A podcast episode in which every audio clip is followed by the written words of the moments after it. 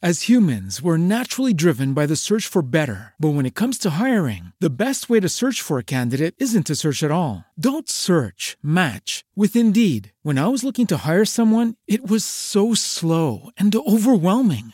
I wish I had used Indeed. If you need to hire, you need Indeed. Indeed is your matching and hiring platform with over 350 million global monthly visitors, according to Indeed data, and a matching engine that helps you find quality candidates fast. Ditch the busy work. Use Indeed for scheduling, screening, and messaging so you can connect with candidates faster. And Indeed doesn't just help you hire faster. 93% of employers agree Indeed delivers the highest quality matches compared to other job sites, according to a recent Indeed survey. And listeners of this show will get a $75 sponsored job credit to get your jobs more visibility at Indeed.com slash podcast. That's Indeed.com slash podcast. Terms and conditions apply.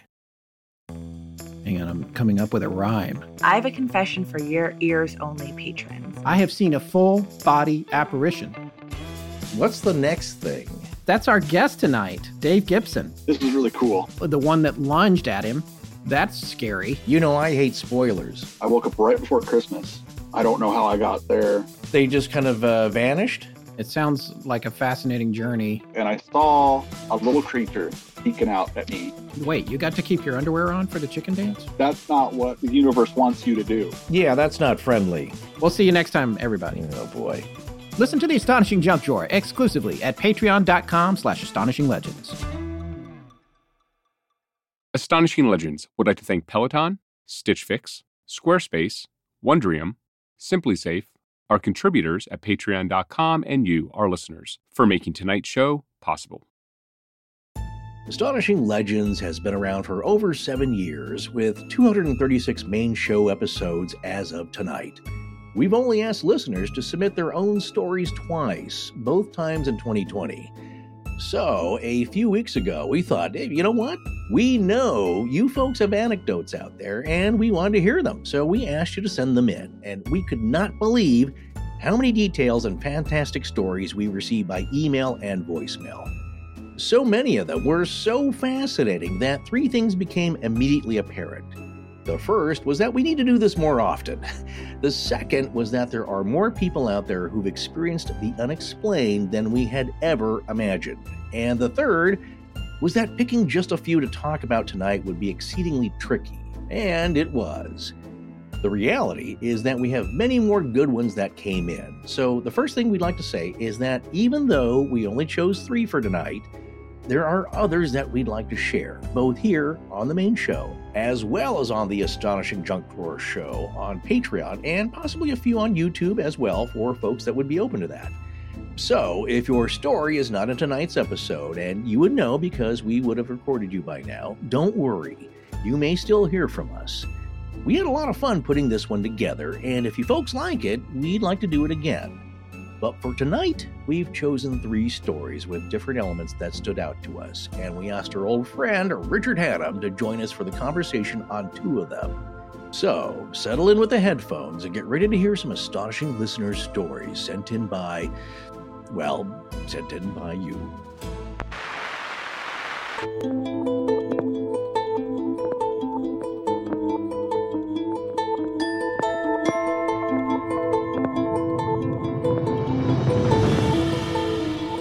Welcome back to Astonishing Legends. I'm Scott Philbrook, and this is Forrest Burgess. I just felt right then and there that something was not right about that cave. Tom Delaney, one of tonight's guests. Join us tonight for a very special Listener Stories episode.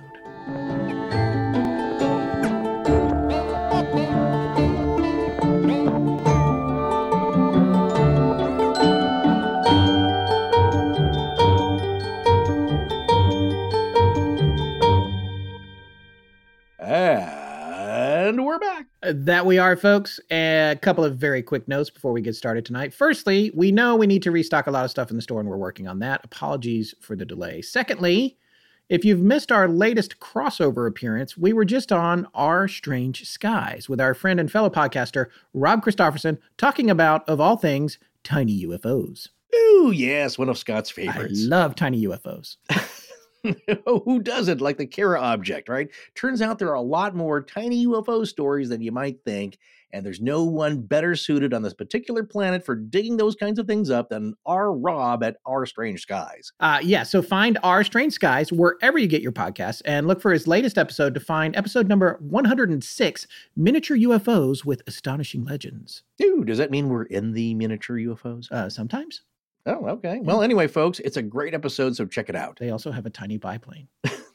That's my So favorite. the little I- guy that is my that waves at you. The little leather cap Yeah, and it's uh, awesome. it's the most fun idea as a child that a toy could come to life and then as an adult it's the most terrifying thing so uh, it's you got a little bit of that but it but it's, that's a nice one that's my favorite story Oh, yes. And by the way, we did want to give a shout out to Brandon Schexnader, who was pinch hitting on the edit for us on this show. Thank you so much, Brandon, for coming back into the fold. We we like having you on backup. Hmm. well anyway folks we've got a great show for you tonight here so let's get it started All right, here we go. We picked three stories to share tonight, and we also asked Rich Hatem to join us again for mm-hmm. this. So you'll be hearing from him here shortly for two of these three stories, anyway. so this first one came to us from listener Tara Greenleaf, a Wisconsin resident and member of the Red Lake Ojibwe Nation. Tara's story was pretty fascinating, but then she also had some audio to go with it, which we're going to share at the end of our discussion with her. All right, Sarah, roll that interview with Tara Greenleaf, please.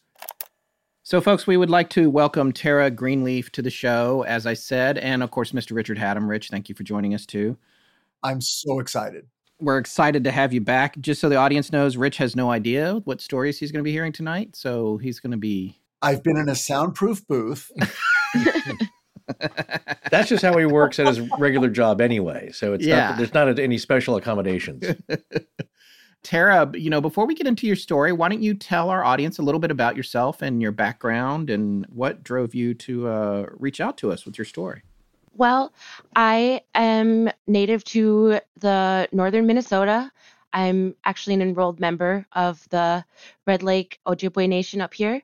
So I've spent the majority of my life living in northern Minnesota. I think just think it's so cool that you're a member of the Ojibwe Nation. Is that is and I, I've always wondered, it is Ojibwe or Ojibwe? Ojibwe. Jib. Okay, just like it's spelled. Okay, great. What a fascinating culture to be a part of. What's that like for you up there in Minnesota? Is there, there are there a lot of people up there in your tribe? Well, I've never been fortunate enough to live on my tribe. Um, from the Red Lake Nation where I'm from, it's a sovereign nation. Oh, So that means that there is no state police, there's no county police. Everything is all done by tribal cops, or if it, there's just so much in American Indian law that it gets complicated. sure. But basically, it just means we're our own country kind of up there, right. where we have to follow federal laws, but we don't have to, we get to make our own nation laws. And the part of the tribe where I'm my family specifically from, the Greenleaf tribe, is from an area in Red Lake called Ponemah, which has been historically known as kind of a supernatural hotbed. oh, really? Yeah, actually. In what ways? Well, that's where my second story comes from. My time warp story comes from in that area. My sister's mom has a missing time story, alien type story from there. There's been reports of, because Red Lake is huge, it's the biggest lake in Minnesota, Okay. and it's largely, largely underdeveloped by choice because of my tribe. We haven't decided to put resorts there, beach houses there, you know, so it's largely well preserved. And there's been reports of seeing UFOs going into that lake. oh, wow. We have legends of Bigfoot in my culture that go back further than our knowledge of, say, alcohol. Wow. So for us, we didn't have words for things that didn't exist. And so our word for Bigfoot is actually older than our word for alcohol. What is that That's word? amazing. Just to be fair, so is mine. I discovered Bigfoot in my life long before alcohol. Now they're they're running neck and neck. I'm fans of both. yes. yeah. So uh, to a Forrest question, what what is that word? Misabi, which ironically, I moved just a little bit away from home to a place called Grand Rapids, Minnesota, not to be mistaken for Grand Rapids, Michigan. Okay. and it's really close to northern Minnesota, but also the Iron Range. There's a snowmobile trail up there called the Mesabi Trail. Hmm. Oh, really? Hmm. So all these little things that I've like researched on my own are coming into play, just kind of supporting each other. We would love to hear your stories, more than one if you want to share, in whatever order you would like. What would you like to talk about first? I feel like my Bigfoot story, since we've already talked about that one like a little bit. Okay. So this happened after I moved to Grand Rapids, and uh, my mental health wasn't doing all that great. And to get myself back on track, I checked into a depression center, a crisis center, and you can stay there for like couple two weeks periods while they help you get back into therapy on meds, or they even have different like aromatherapy. They have different homeopathic treatments there, so it wasn't just specifically meds and pharmaceutical company type of a treatment Okay. while I'm staying there, one night I hear like these strange, like yelling, whooping type noises. And I get like kind of weirded out. Like, I feel like I should go tell my monitor, like the staff on duty. And so I go and tell the staff on duty, and we go outside. And while we're outside, she starts telling me how coincidentally she used to work for Finding Bigfoot and they did do an episode in the Laporte Bena Ball Club area. Okay. So that kind of lines up with how she got involved in the Finding Bigfoot team. She said that the reason why she quit was because they were trying to exploit Bigfoot, which again makes sense. And she got into the mental health field because it just was her passion in helping people. So it all made sense, but she was really, really hesitant on letting me know what she heard. But I immediately was like, no, tell me, like, I've been trying to find answers for so long. So what you can hear is the, these whooping going back and forth, and you can hear them moving, but they're moving at such distances that it's way too fast for it to be like teenage boys to just be on feet, you know, or they're way too far apart. Like you would hear the four wheelers going, or it wasn't a cougar because it didn't sound like a tiny old lady yelling bloody murder. Right. I've grown up in northern Minnesota my whole yeah, life. so you know what this stuff sounds like, which is one of our big points on this show. I love that you said that. Yeah. So, like, I'm immediately trying to figure out what it could be, but I'm just hearing these whooping noises, like going back and forth. And she's telling me that it's Bigfoot, that it's a pack of them, and they're hunting. They're running the deer together, is what they're doing. No. So it just happened to be the time of day where we were allowed our phones. And so I'm like, I'm gonna, I'm gonna go see if I can get them on on audio. So you can like hear me in this audio, like turning it on and getting down there. And as I'm like getting closer to the wood wooded area, I can hear them like coming closer in at me. Wow. And the monitor was like starting to get a little nervous for me because I just had no fear. I was like, I'm gonna go all the way in the woods. She's like, You're quiet here. You better not. She's thinking of the legal responsibility and how do you fill out a form that says what happened to you? Yeah. right. and so I end up getting this recording, a couple of them, and uh, it's okay. You guys can share them with the audience. One question, Tara, though, as you're standing there with your iPhone, I guess you got a you have a smartphone that's recording. Could you tell where they were around you? Were they uh, scattered around you? Were they all kind of grouped from one spot? Basically, yeah. How are they? How are they hunting? So, in a 360 degree from me, Mm-hmm. right, I would say they were about 180 degrees spread out between that. Okay, So, it was So- kind of all in front of me. right, like a half circle though, right in front of you. Yep. And you could hear them changing spots in between there. Hmm. And then I would also like to note so this went on for probably 20 minutes, a half hour. It went on for kind of a while. And after that, it was just still. It was eerily quiet. You didn't hear the deer. You didn't hear the cows that would be mooing occasionally all night long. Mhm. You didn't hear bugs buzzing. You didn't hear leaves rustling either. Like it was just point blank, like dead quiet. Hmm. And again, this is somewhere on the the Red Lake. No, this is now she's down in Grand Rapids. That was Oh, my yeah, next sorry. question. Not getting into any like HIPAA stuff or whatever, but I mean, can you tell us what part of town was or where like this facility is? You don't have to if you don't want to. The It's- facility is out in the country.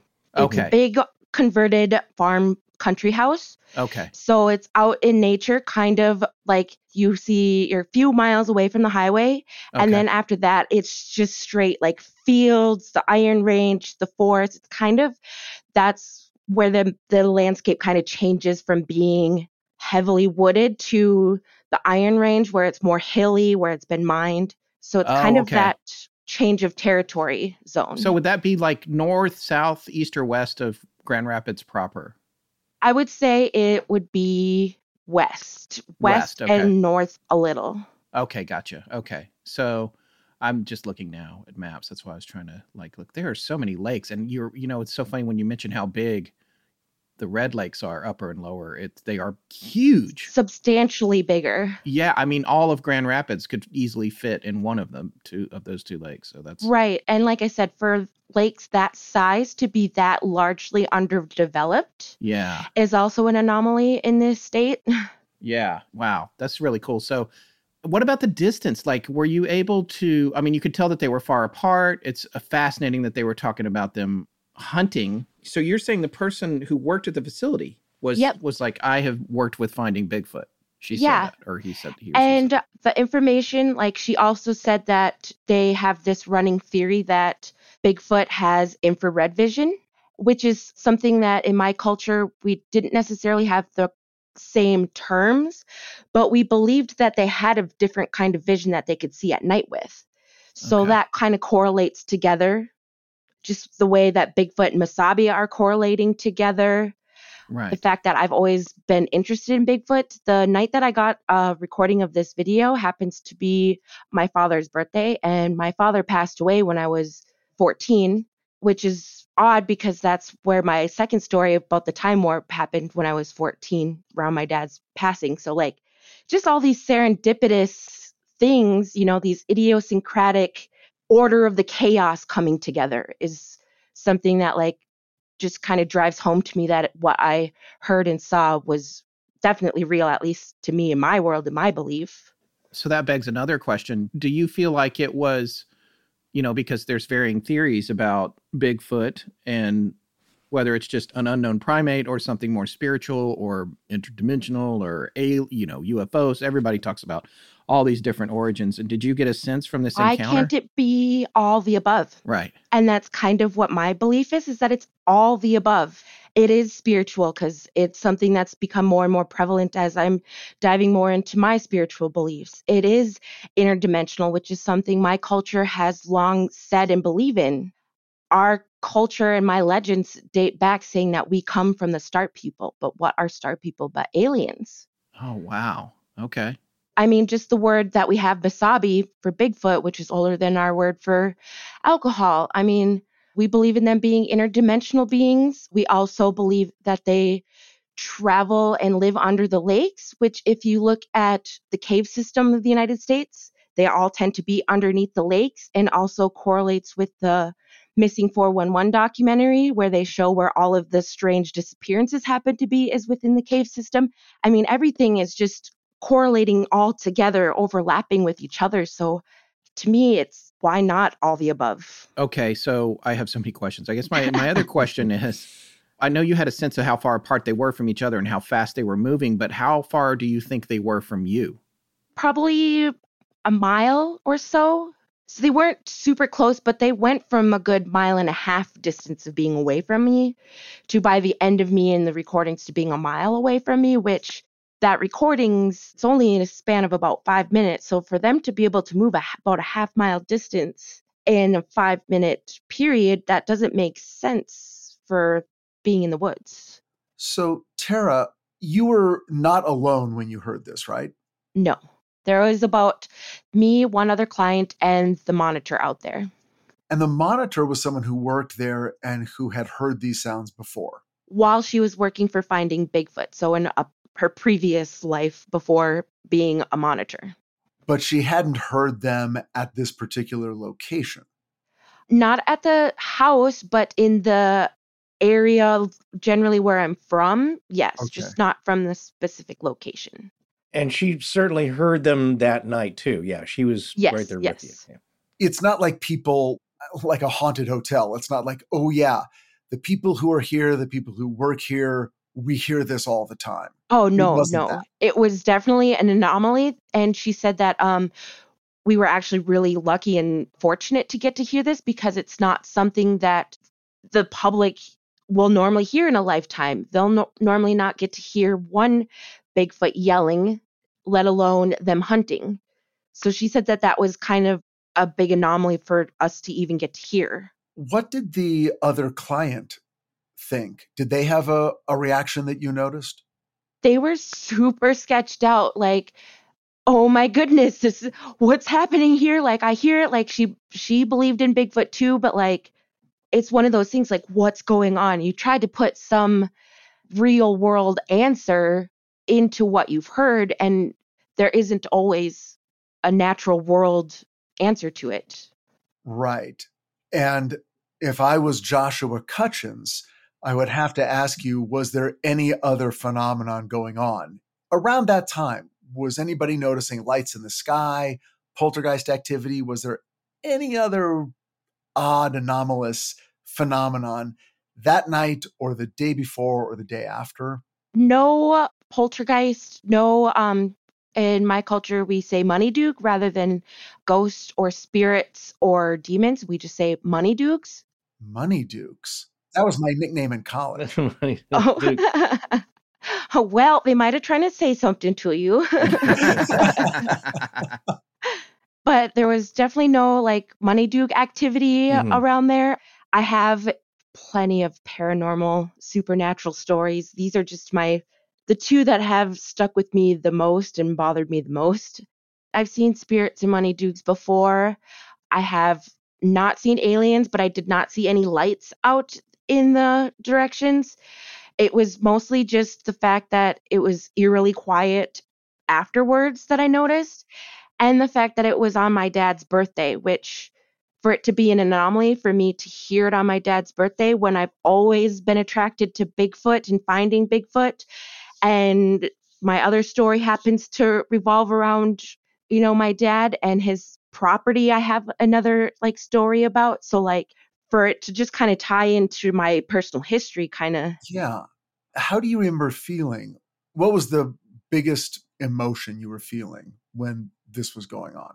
mostly shocked that I was like, oh my goodness, am I for reals hearing what I believe I'm hearing?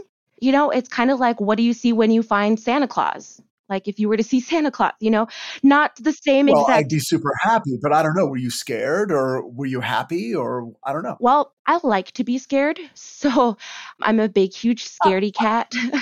I hate heights, but I want to go skydiving and we'll climb those towers, you know, the fire towers. I'll go into haunted houses. Be I just like being scared. So yes, I was like, oh my goodness, what if they come and eat me? And I was like, but I'm gonna get documentation of it first. That's the way so to you go. were you were in shock and you were sort of happy, but you were like there was emotional arousal, like, oh my God, something's happening. Right. I think at this point, you know, what I heard is, and oddly, people might not make this connection, is that in Los Angeles, and I, I've always, I've said before, I live pretty close to Griffith Park, where there's a lot of wildlife, it's coming down off the hills. Like I get coyotes most every night. You can hear them congregating, and there's an element to that where the sound that you played for us has a animalistic quality and, and not that humans couldn't make that but there is there's definitely a tone there there's a there's a sense that there is an animalistic quality it's got that i don't Primate sound? yeah. yeah you- right a whooping yeah like like baboons Are there any whooping. primates native to that area? No, none, none.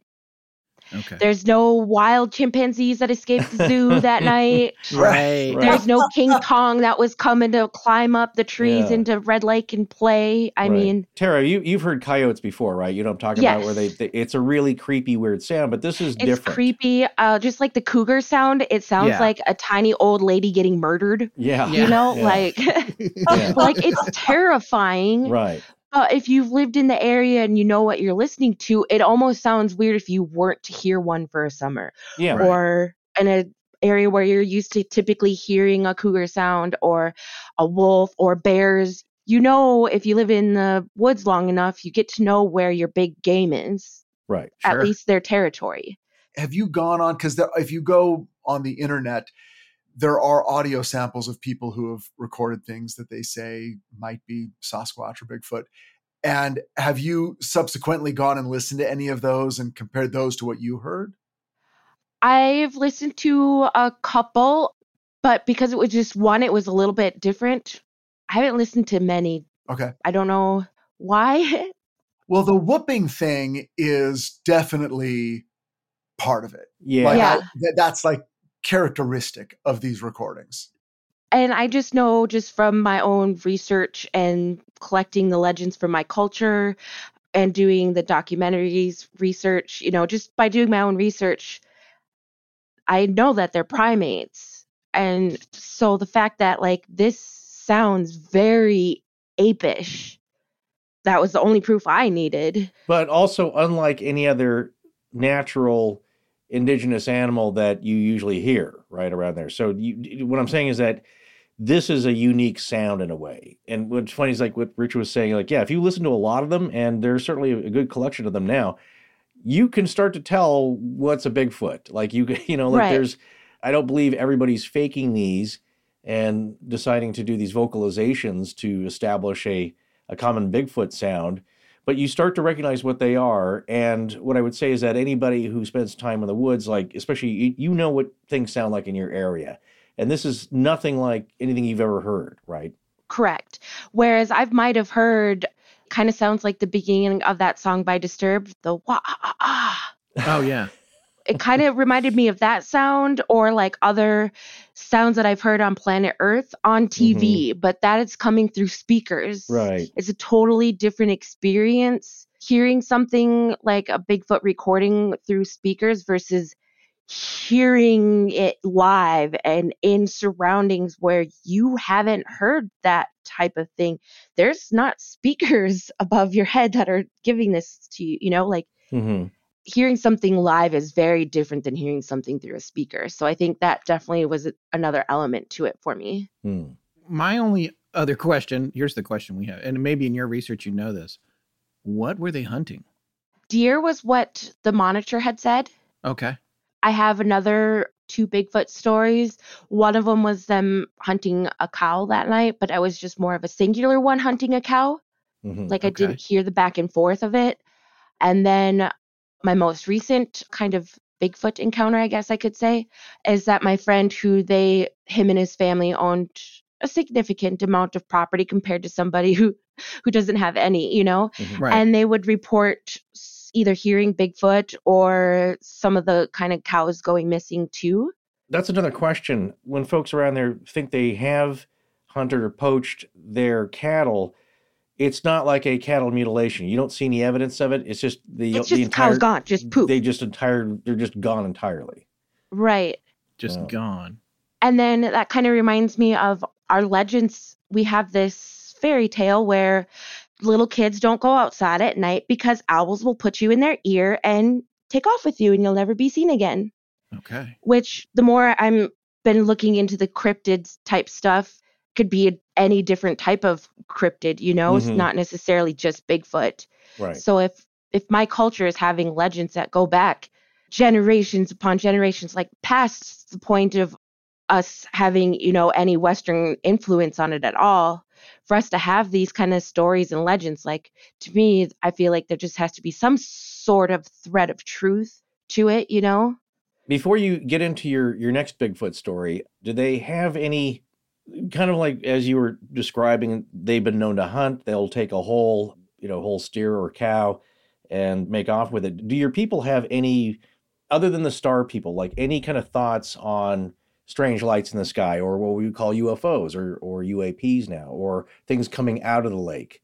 Are there any definitions or stories about those? Maybe not legends Mhm. necessarily. Well, we do have legends about the little people, I will say, but it's that is kind of a taboo subject, along with Bigfoot being a taboo subject. Mhm. It's kind of how the Navajos with the skinwalkers. Right, It's just something we don't talk about. right. It's not quite to that degree of malevolence as skinwalkers, hmm but it's still one of those things where if you talk about it, you're inviting it upon yourself. but it's also just something that I've always been drawn to. But my spirit name is something that where I just always am going to question everything. My Indian name is Bitawana Guadukwe, and it's talking about how the top and the bottom layer of the clouds go the same direction, but that middle layer of clouds floats its own way, goes its own direction, and I'm that cloud woman in the middle that goes whatever direction I see fit, not wherever society sees fit. So it just is part of my personality to be interested in things that I probably shouldn't, you know, that are a little taboo.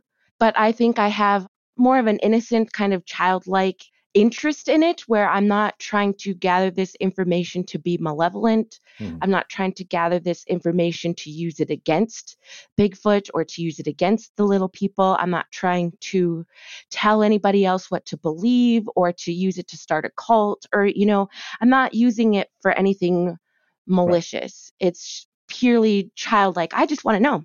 Why Mhm. can't I know? That's what we say on the show all the time. What is the second encounter story of yours? Well, my other story was about this time warp. And so this time warp happened when I was 14. So to get to the area of Ponemah that my dad is buried in, you have to take a road and it's just one road. And when you get towards the end of it, there's going to be stop signs and the lake on the left hand side. And so then we drove up, had my dad's ceremony. So then by the time we get done hours later, it's now like 10, 11 o'clock and it's it's in the spring. So I mean it's kind of chilly out still. And so we're driving back and it's me, my stepmom, my older sister who's probably in her 30s, I believe, and then my littlest sister and my niece. So it was like all of my dad's like girls, like most of us anyway. It's not all of us. And we were driving back. So that means Red Lake would have been on the right side and the first stop sign. So the second stop sign's probably only a mile away. It doesn't take long. It's a minute drive maybe. So we're driving along. We see the moon reflecting on Red Lake. We hit this first stop sign and then we're driving and driving and driving straight still, like continuing to drive straight. And as soon as all of us are like notice that we've are still driving straight, one of us asked, "Where's the second stop sign at?" And we've been driving for like 20 minutes, I think my stepmom said. And then as soon as she says that, I look over and I can see the moon reflecting on Red Lake again. And we hit the first stop sign again. And then we drive minute and we hit the second stop sign as normal. It's like you went in a loop, right? You, it's like you got to before you got to the first stop sign or after, like you just Yeah. yeah, it was just like time stretched way out, but nothing in between looked weird. What's right? that Tobey Maguire Reese Witherspoon movie? Pleasantville. It was like that scene in Pleasantville when he's walking and he realizes, oh, I'm at the beginning of the block again. Yeah. Right. It, it was like that, where we're just going straight. There's no turning, nothing. But here we hit Red Lake again. It was just like that. Yeah. And everybody in the car had the same experience. Yes, it's nothing that we've talked about since that night that it happened, but it is something that all of us were like, that was really freaking weird. What happened? Like, why were we driving for 20 minutes? Where were we for 20 minutes? How did we not turn anywhere? There's no t- where to turn. Did you notice anything weird with your your watches? Did anything stop? Did you notice that it took much longer? If you notice what time you were supposed to get home, like I said, if this is 10 to 11 p.m., wherever you're going next, did you notice anything solid about it? Like, wow, that was, yeah, that that route did take another hour than it should have. It only took another 20, it was just a period gap of about 20 minutes. Mm, I can't say how long we were driving in the actual time warp before we all at the same time were like, we've been driving and haven't turned for way longer than a mile. I don't know. I'm still super puzzled by this myself. I haven't really shared this particular story with too many people. Definitely shared my Bigfoot story a lot more Mhm. than this one because it puzzles me so much Mhm. on what happened, how it happened. But I do know that my other sisters who were not in the car with us, but their mother happened to have a missing time warp in that same area of highway that we did that me and my other sisters had a same experience. Her she said hers happened in like the 70s or 80s, I'm not sure, but it was like a period of about 3 hours and when when they came back they were in the same exact spot of road like they hadn't moved at all and it was like witching hour. It was now 3:15 when they left the house at like midnight. And it's this same part of part of town where like it shouldn't take that long to get to Bemidji. It should only take about a half hour once you're past the stop signs. It's only about a mile in between the stop signs and there's nowhere to turn. You're kind of just on this road. Hmm. So here's the thing. When you live in an area like that, this is very much how you understand geography. It's like half hour past the stop sign or 10 minutes and then you see the lake. Mhm. That's just that becomes a very common way to understand things as opposed to I live in the middle of a city and everything is just, you know, freeway, on ramp, off ramp and It takes like 35 minutes to get a mile. Yeah. right and your phone is telling you exactly where you're going and it's not you're, you're not figuring it the same way but there but there's not going by landmarks. exactly and and that's sort of like like i've i've visited and spent time in areas where it's like oh right this takes about 25 minutes and being a city person i'll think wait am i lost and then i'm like oh no they said it would take 25 minutes and it took 25 minutes and now we're seeing the landmarks that we were told to see so Correct. so that I totally get, even though it's not as locked down mile to mile. That's a thing. And so if a thing that's supposed to take 30 minutes takes an hour, that's a big deal. The other thing is this we're very conscious right now. We're doing a recording. We're in the, you know, in the middle of our work day. We're listening to this and we're hearing a story and we're thinking, I would have been so freaked out. I would have pulled over. I would have jumped out of the car, all this stuff. And yet, that's never what happens. no. Typically, when people have these experiences, you feel deeply disturbed. It's very weird. And then, almost for your own psychic survival, you have to just push it aside and move on because there is no second theory. It's not like, oh, well, here's what probably happened. There's no probably. It's the same thing. The only slight sort of experience I've had with this are a couple of cases of weird precognition. But when you have that, there is no explanation. So then you just go, oh, okay, yeah, I kind of dreamed that. And then you just go on with your life because there really isn't any other way to proceed. I do have some sensitivities to being uh, a clairsentient and clair cognizant. I don't have the actual visuals of it. So that is something where I have a little bit of sensitivity towards. But as far as that and this time warp story, I have no explanation.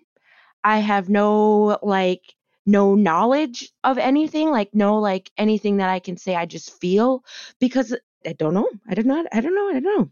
Right. It's like that subreddit glitch in the matrix. Exactly. Mm-hmm. They're the most disturbing things because it's the sort of thing that makes you think we're not living in a physical reality that we can depend upon.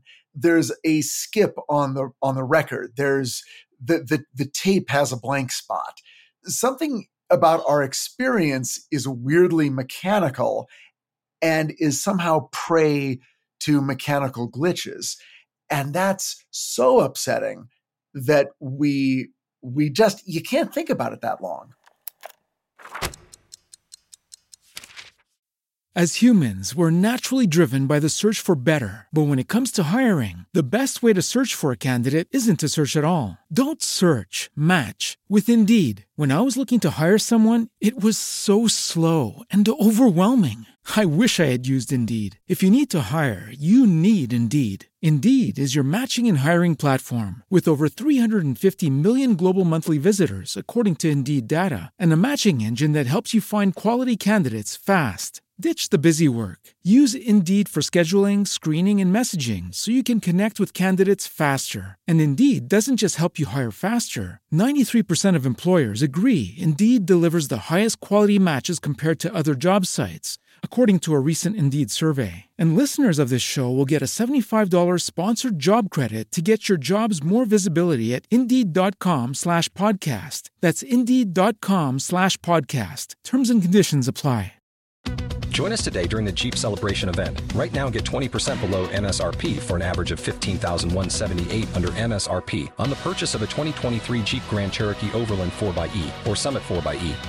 Not compatible with lease offers or with any other consumer incentive offers. 15,178 average based on 20% below average MSRP from all 2023 Grand Cherokee Overland 4xE and Summit 4xE models in dealer stock. Residency restrictions apply. Take retail delivery from dealer stock by 4 1. Jeep is a registered trademark. Forrest and Scott thank you for supporting their sponsors. I'm Jill. Now back to the show. Did anybody, yourself or anyone in the car, notice anything at all out of the ordinary or just different or a different kind of feeling? Did you see, feel anything, smell anything? Was there anything out of the ordinary? I wish I could say that I noticed more, but we were just so early on in our grief that maybe that made some of the things just something that we couldn't even, you know, we were still trying to comprehend our loss. And then to have this thrown on top of it a week later, I mean, you kind of, most of it has gotten filed away over the years. And it's just recently that I've even begun like bringing the memory up with myself to kind of see if I notice anything with it, you know, trying to see Right. if I've repressed anything from my memory from it, you know? Eh, Okay, now after both these encounters, did you go back in the daytime to go look for any kind of signs of, of anything or, or, or evidence? No on the evidence for Bigfoot because I was again in a crisis center, Mhm. but I have heard what I could now officially like identify within myself of hearing as a Bigfoot call. I definitely was able to pick up on that more. My kind of clairsentient cognizant um, abilities have definitely heightened with these experiences. I don't know if there's an actual correlation or anything. I it's just interesting. Mhm. Everything's very interesting. well, as they say, you know, these things happen to people repeatedly for whatever reason. It we just know that anecdotally from the emails that we get. People saying like, I don't just have one story. I got about four or five, or this has always happened to me during my life, or within families too, with the same siblings. So there's something to that where it's some people seem to uh, have attracted that, or it's it's singled them out, or there's a, there's a reason that we just don't know. But and then there's people like myself uh, who've you know they, they've never seen anything really major. I did hear something like an animal sound that was it was anomalous because uh, it whatever it was was invisible, but but that's about it. And then uh, there's Stan Gordon, as I was mentioning, like he's been studying these kinds of strange cryptid encounters for 50 years, all his life, and uh, has seen aftermath of different things, but never anything directly, right? He's just he's seen some evidence, weird footprints, he's taken castings. Yeah, nothing ever uh, live, you could say, but you can't pick. and you- Strange. yeah, you can't. You can go through your whole life trying to see something. Doesn't mean it's going to happen. And then there's a lot of people who don't want to see something, and then they do, and then that's the that's the part where it's more most disturbing because you weren't looking for it and it came anyway. Well, and then that's the whole thing too. The whole genre of supernatural is so wide ranging from alien abductions to just believing in UFOs to time warps in the missing time to Bigfoot to skinwalkers to just plain ghosts and demons and exorcisms and the Ouija board. I mean, they're all different subsets and not many people will like subscribe to every single one of these subsets of supernatural. No, yeah, people are just aren't into. They're just not into some subjects where they'll heartily believe or, or at least give some credence to one thing. But yeah, ghosts, UFOs, no. Uh, Bigfoot, Right. no. But ghosts, yes. You know, it's just it's just a, it's a very personal thing. My brother for instance, he doesn't believe in ghosts. He doesn't believe in the paranormal at all. He doesn't believe in Bigfoot. My mom and my stepdad, my stepdad, he can believe in spirits and ghosts and that kind of things, the money duke.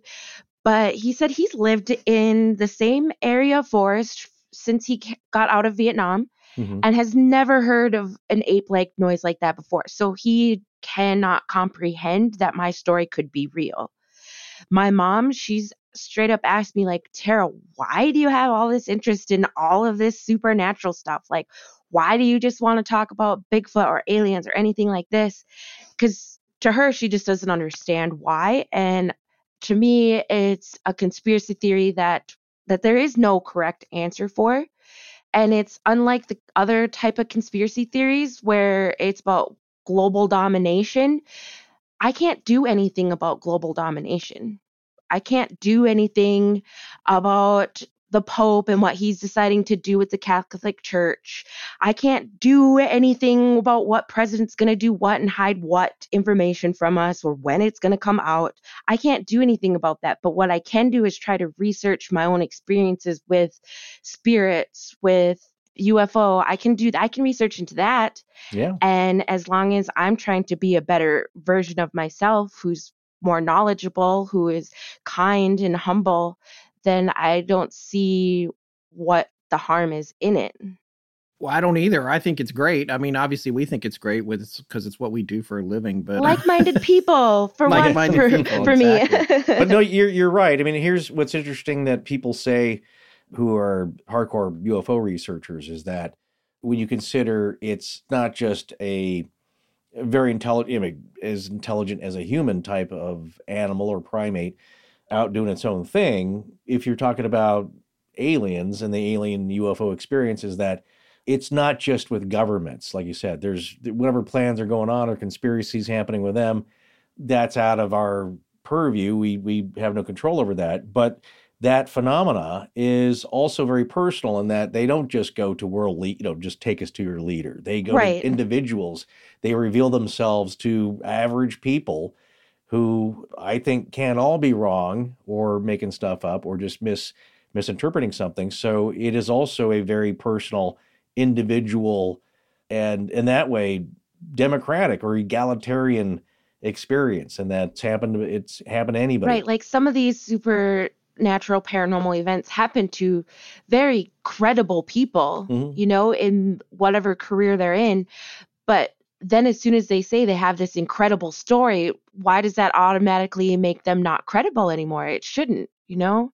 And I've yeah. seen that a lot in the past with tr- just trying to explain my own stories to people that, oh, well, there's you're crazy or you were there for your mental health or you know da da da da da da da da and it's just like does that make my story any less real for me like just because you're trying to deny this well as you as you said at the beginning of our call it it, it only has to be your truth it only has mm-hmm. to be real for you and what anybody else thinks is also, none of their business you have a recording of it so it go, doesn't matter yeah. while you were there you could have been you know washing a car or whatever. It's like you have a recording of a very strange sound. So And I've been told that I I've made up I've manipulated this video, which again, if they don't want to believe me, that was fine. That was not the issue. The issue was mm. why are you telling me that I've made up this video when I have very little knowledge of anything technological, anything? right, right. Like I had to have my friend help me set up for this interview on the computer because I don't know much about mm-hmm. technology. Mm. I'm writing my books on typewriters and using Polaroids to document my friendships. That's I'm, awesome. I'm someone who's very like retro when it comes to this. So, me of all people, I wouldn't even know how to start making a fake video. like, well, in the end, it doesn't matter. It's that these are special experiences and they're all yours. And no one else has to weigh in on it. It doesn't matter what anybody else thinks. So it's nice to be around like minded individuals, though. Yeah. I will say that. So thank you. Yeah, thank you so much, Tara, for for agreeing yes. to come on. We really appreciate your coming on and sharing your story with us. And uh, on behalf of our listeners, thank you. All righty then. Well, before we get to listening to these audio clips, Scott, why don't you tell everyone here how we're going to do it and what we're going to hear. So what she did was she sent us two recordings.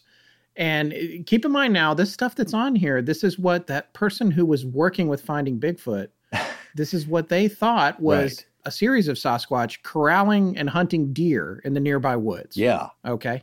So there's there's two clips. The first one is a minute and 14 seconds long, and then the second one is 28 seconds. And and these came to us from Tara as smartphone movies. And I, I say smartphone because I'm not sure whether she has an iPhone or an Android, Mhm. but uh, but she sent these movies to us, and you can't see anything really, so the video is not pertinent.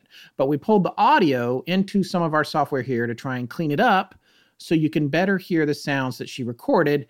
And well, I don't know, I found them not only unusual, but uh, frankly a little chilling once you zero in on this. You, my friend, are not listening to enough Bigfoot yelps. Uh, No, I know. The, uh, it's just when you hear them, no, that's the idea though, is that when you hear them, uh, yes, you're going to get a lot of comments about other natural animals, of course. And some of those natural animals out in the wild do sound pretty freaky and they're disturbing. Uh, fennec Yeah. foxes uh, fighting or mating, or big cats. They Yeah. make crazy sounds like this. But this, you recognize this as what a lot of Bigfoot hunters will offer as Bigfoot calls. And we don't know enough about it, but what we'll say is that they have now collected enough different types of calls that they can tell you, like any woodland animal, will have different calls for different reasons. Uh, some are a greeting between themselves, some are, hey, look out for this, some are angry, like, get the heck out of here, yeah. kind of things, and uh, some might Man be juveniles. in the forest.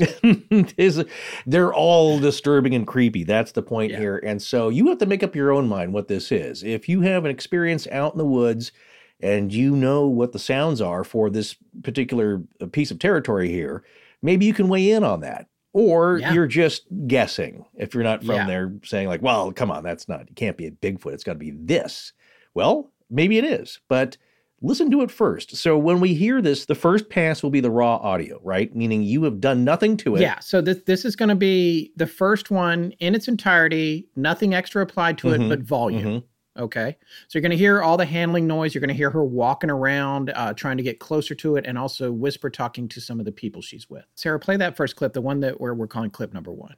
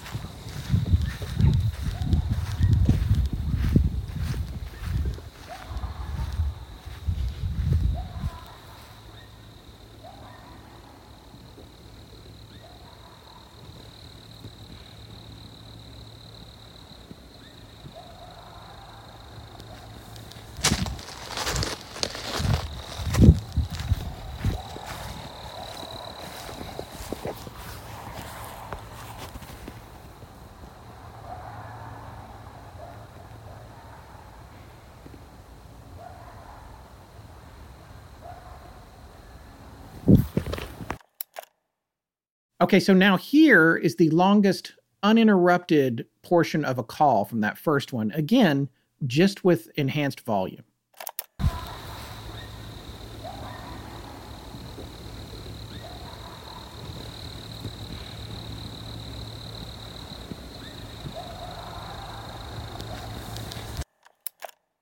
All right, here's that same section again with a little denoising applied where we reduce the noise, clip volume raised further, and some dynamic compression introduced, which that does create some extra artifact type of digital noise, which you might hear a little bit. It'll be more in the foreground, kind of like Mhm. that kind of stuff. That's not unusual. It doesn't mean anything. It's just a byproduct of trying to clean up the stuff we don't want Right. in the clip. So uh, focus only on what the former consultant to finding Bigfoot with Tara said were Uh-huh. Bigfoot calls. Just focus on that.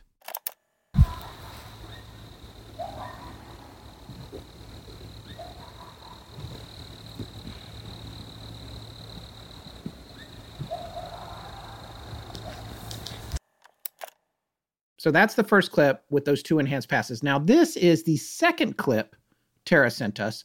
No enhancements other than increased volume.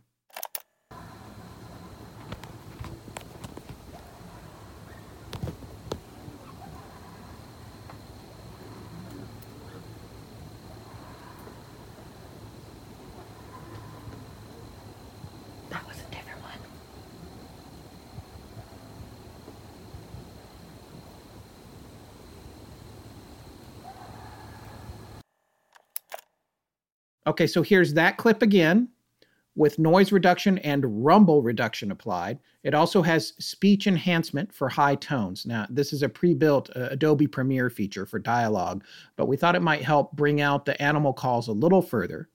The volume level is also boosted in this pass. You will still hear some odd digital artifacts in the sounds close to the microphone, but the calls in the background are relatively clean. So here's that.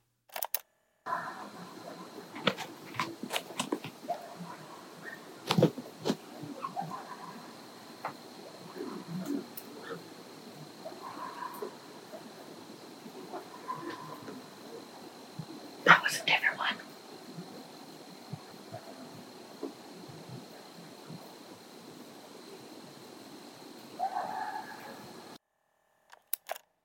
Okay, so for this final clip, our friend and also opening sponsorship announcer for a long time now, Mhm. years, John Bolin, who was a professional mixer by trade, Yes. took one of the calls he heard that was the most in the clear and cleaned it up as best he could.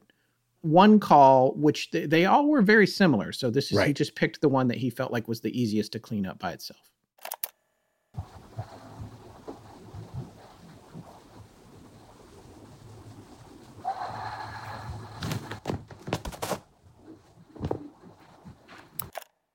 Okay, here's that one two more times.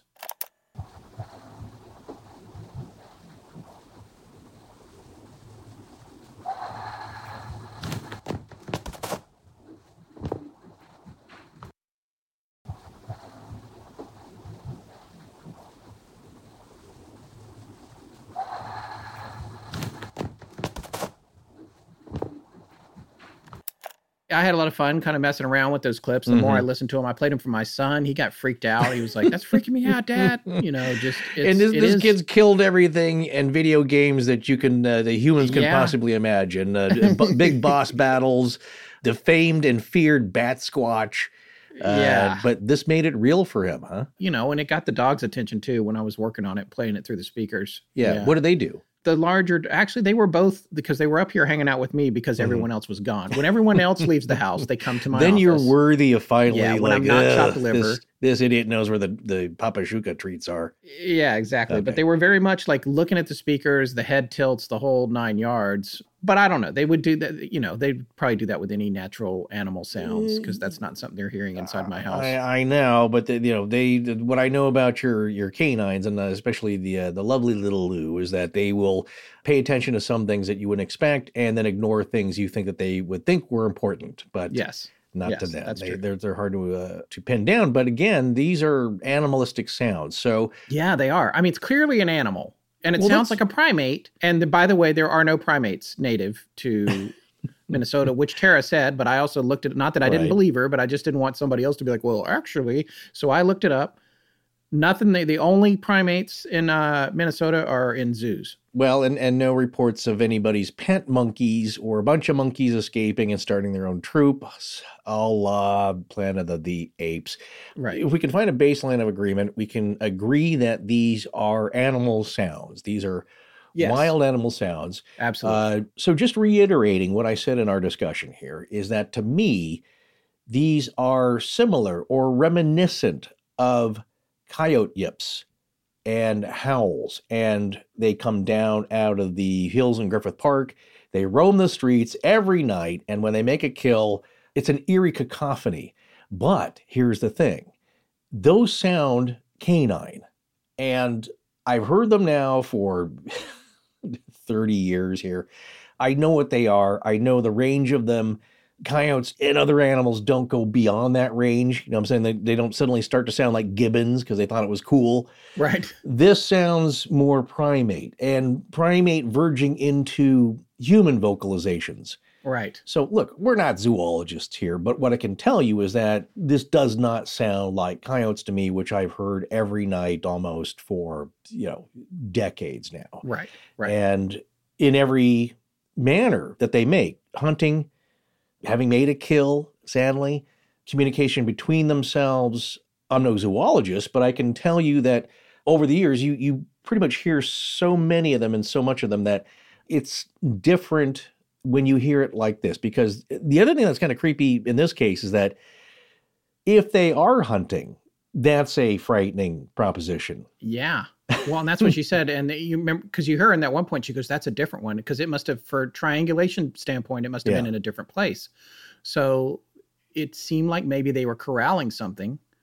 And the the estimation of the finding Bigfoot person who also worked at the facility she was at was Mhm. that they were hunting deer. look, you know, as as we all know, gorillas famously are vegetarian and they grow to those massive sizes, but we're talking bigger primate creatures perhaps here, but still with the uh, the zygomatic muscles and the sagittal arch, which means they have a lot of chewing power. Yeah. Flatter faces, not without the snouts, and they you know, so they eat tough greens and natural stuff, but also who's to say that they don't like a bit of uh, flesh now and again? And thank goodness they don't seem to be too interested in human jerky. But it's a frightening thing when you're out in the woods. And as a group of hunters might do, is that they're calling to each other and flushing game Yeah. to catchers, let's say. Yeah, that was the very next thing I was going to say is Right. they picked the big one is waiting down at the far end of the valley or Yeah, whatever. With a massive tree trunk to knock out uh, Yeah. whatever's coming his way. But yeah. Yeah, it, so it makes sense, and that that's what I think freaks people out is the human aspect where they, if you just said like, well, they're you know we we've seen some traits and they just seem like misplaced apes, right? Yeah. Gorillas in the mist. That just happens to be in Wisconsin, and we can feel safe because they're only intelligent to a point. These ones, I think, because of the human-like nature of them, that's what freaks people out. And it, you know, what do you mean they cut the power? Yeah, That's, and uh, well, coming back to this, this idea of this area too was what Tara was talking about, and I was looking at it. The Red Lake area where her tribe is from. Uh, there's the Upper and Lower Red Lake, like I mentioned. It is huge. It's the 16th largest lake in the country. mhm. It's the largest natural freshwater lake entirely within the borders of Minnesota, which Tara also said. It obviously, Minnesota bumps up against Lake Superior, but that's a border for it. Red Lake is 440 square miles, and it's also entirely within the Red Lake Indian Reservation. Mhm. And remember what you said a few minutes ago, it's not really developed. They haven't let it be developed. And there's not territory like this in the US that's like that, where you've got this big, beautiful area. And I, I love the idea also of her like wanting to get closer to this. And the people at the facility are like, uh, no, we're not going into the woods here. So, Well, also, you know, they don't want you screwing up their hunt. You know, Yeah. it's like you see some human hunters out there with their their safety uh, orange and uh, you know quietly trying to get some game, and you go out there like, "Hey, buddies, what's going on?" It's Yeah. yeah. not good. So at this point, I can't remember if we've talked about Jeffrey Gonzalez, but he was the guy who set up the Bob Gimlin talk in Fresno that we attended, and we've kind of gotten to know him. And he has a YouTube channel called Paranormal Central, but he's got a bunch of clips because he's uh, his group is the Sangster Paranormal Society, I believe. That's the name of the the paranormal investigation group that he's a part of, and they go into the Sierras there, not too far from where we were, into the gateway of the Sierras. And they have these spots they go to and they've gotten some amazing sounds. And i wanted to mention that because he has a clip where they were outside of their trailer they just have this directional microphone going and it was 15 minutes of this Right. maybe more uh, i think maybe he even said it went on all night and it was kind of disturbing because it's hard to sleep it's so disturbing because how far away are they from the trailer where they could rip the door off you know Right. and Right. it sounds just like this, where there Right. are calls, there are yips, there's yells and growls and grunts, and it's just a cacophony of stuff going on all around them. And this is a long ways away from Minnesota. We're talking probably the area around Clovis, California, gateway to the Sierras. They they have places that they go up into the woods and picked up some amazing recordings, as a lot of Bigfoot hunters have. And that's the similarity here. If you believe that it is something that is connected to these animals. All right. Well, this next story comes to us from a gentleman who's been listening to the show for a while. He's a professor at Rice University. Very impressive, uh, at least we were. And it turns out that he may have crossed paths with a ghost. Not just any ghost, mind you, but the ghost of a very famous pioneering scientist. So when we sat down with Professor Boyer, uh, Rich had to step away for a minute, so you're not going to hear him in this conversation, but he will be back for the last one tonight. All right, folks, we are welcoming our guest, Dominic Boyer, Dr. Dominic Boyer, to the show tonight. What I like to say about our listeners, they're all better educated than we are, and this is proof. Dr. Boyer, you had sent in a great story, which we want to get to, of course, but first, why don't you introduce yourself to Astonishing Legends listeners? Hi, everyone. Uh, Dominic Boyer. I'm an anthropologist by training. I teach at Rice University in Houston, Texas. And as I was just saying to these delightful co hosts, that I've been listening to this show for many years. I don't even know how long it is. It's been a while.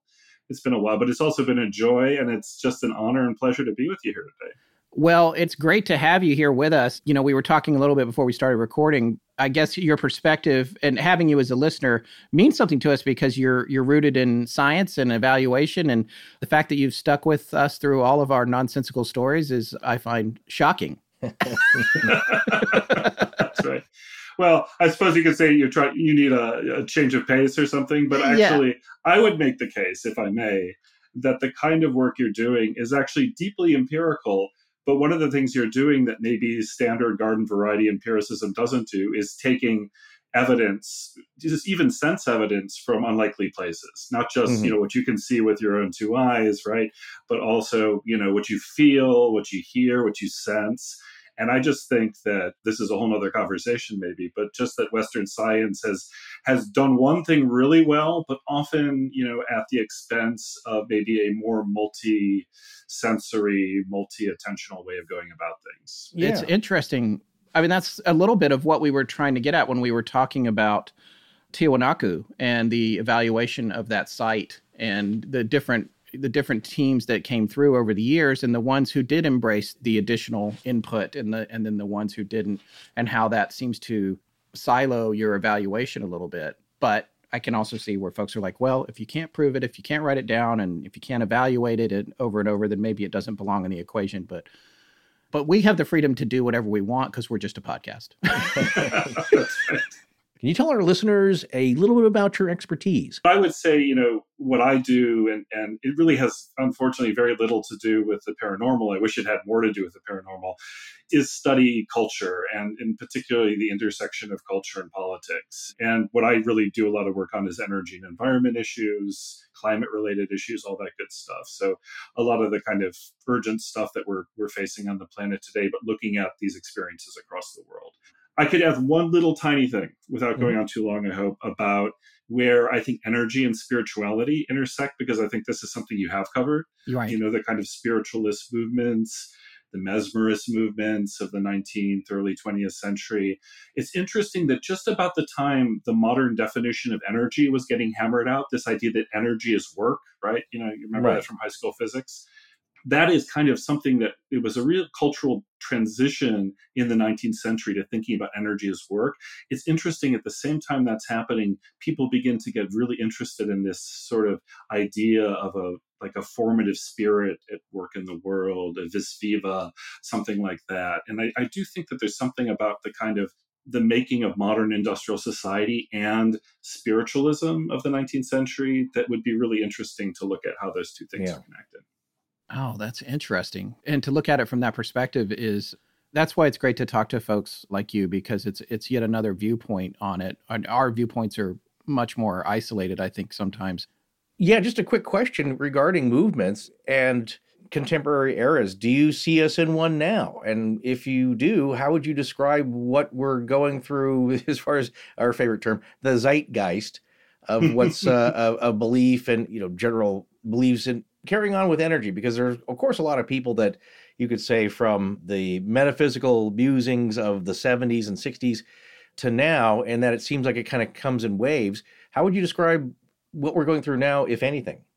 I think that's a great question because i, I think something is happening in the zeitgeist, and I'm not sure we even have the language to explain what it is. It's still kind of happening around us, right? Mm-hmm. But let me give you an example. You know, I grew up with Carl Sagan. I'm sure you remember Carl Sagan. of course. I watched the Cosmos series just Mhm. with absolutely rapt attention when I was a kid. And you know what? It made me feel really good about the future. Like I loved Carl Sagan's we're going to sort out our problems. We're on the cusp of interplanetary exploration. Right. We're just a couple of decades away from fusion reactors, which would end sort of our energy scarcity problems and probably our energy pollution problems forever mm-hmm. in one in one fell swoop, you know? And so I remember growing up with a sense of optimism, and this is in Chicago in the 1970s, and feeling like this was you could look forward to sort of a better world ahead. Right. And I, I really feel like where we are now is in a much more emotionally and intellectually complicated place, right? Because they're still saying, you know, two decades from now we might have fusion, right? They've been saying that for 50 years. It begins to not ring very true anymore. And we're still thinking about the interplanetary, but now it's just cowboy billionaires who want to go there. It's not the United States or, or the League of Nations together. It feels as though things are coming apart a little bit. And I feel as though that's part of where the anti science skepticism comes from, just in my sense, is that there's this sense where for a long time we sort of believed in technology was going to solve our problems. We believed in progress. And in some ways, it feels like we've kind of stalled out or maybe even moved backwards in some ways. And so you see, again, a real upsurge of interest in the spiritual.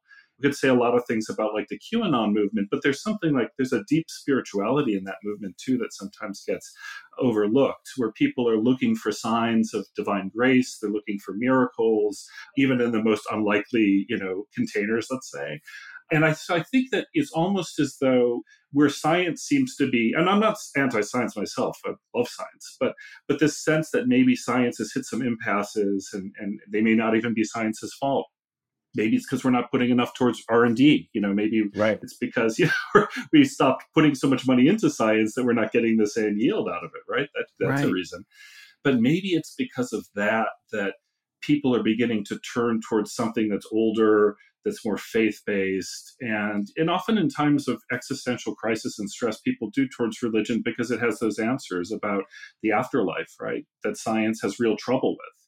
Wow. I mean, I- wouldn't disagree with anything that you said. You're right. It is infinitely more complex. Everything has gotten more complex. I think we're all of reasonably similar ages. So, you know, the same experiences growing up. And yeah, it's funny because when you think about it, it's like you, when you got done watching Cosmos, you were like, oh, okay. So that's, that's that thing and that's okay there. Now I'm going to go over here and every, you, you weren't so aware of everything around you all of the time additionally it seems like the also the internet has just overconnected people and people are oversharing constantly opinions and ideas that maybe they shouldn't necessarily be doing so. It's exhausting us like all of those neurotransmitters you know being stimulated constantly by you know tweets and insta and everything like that. It's just exhausting it I is for yeah. people emotionally even sort of biochemically i think.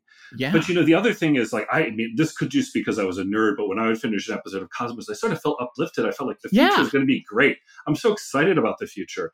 And now you know when you think about the future you're thinking global warming Right. food crises Right. huge inequality violence maybe extremism all of these things that like yeah they, they were in the 70s too i'm not trying to suggest they weren't But- right but right you you felt as though you kind of felt secure that the future would be better.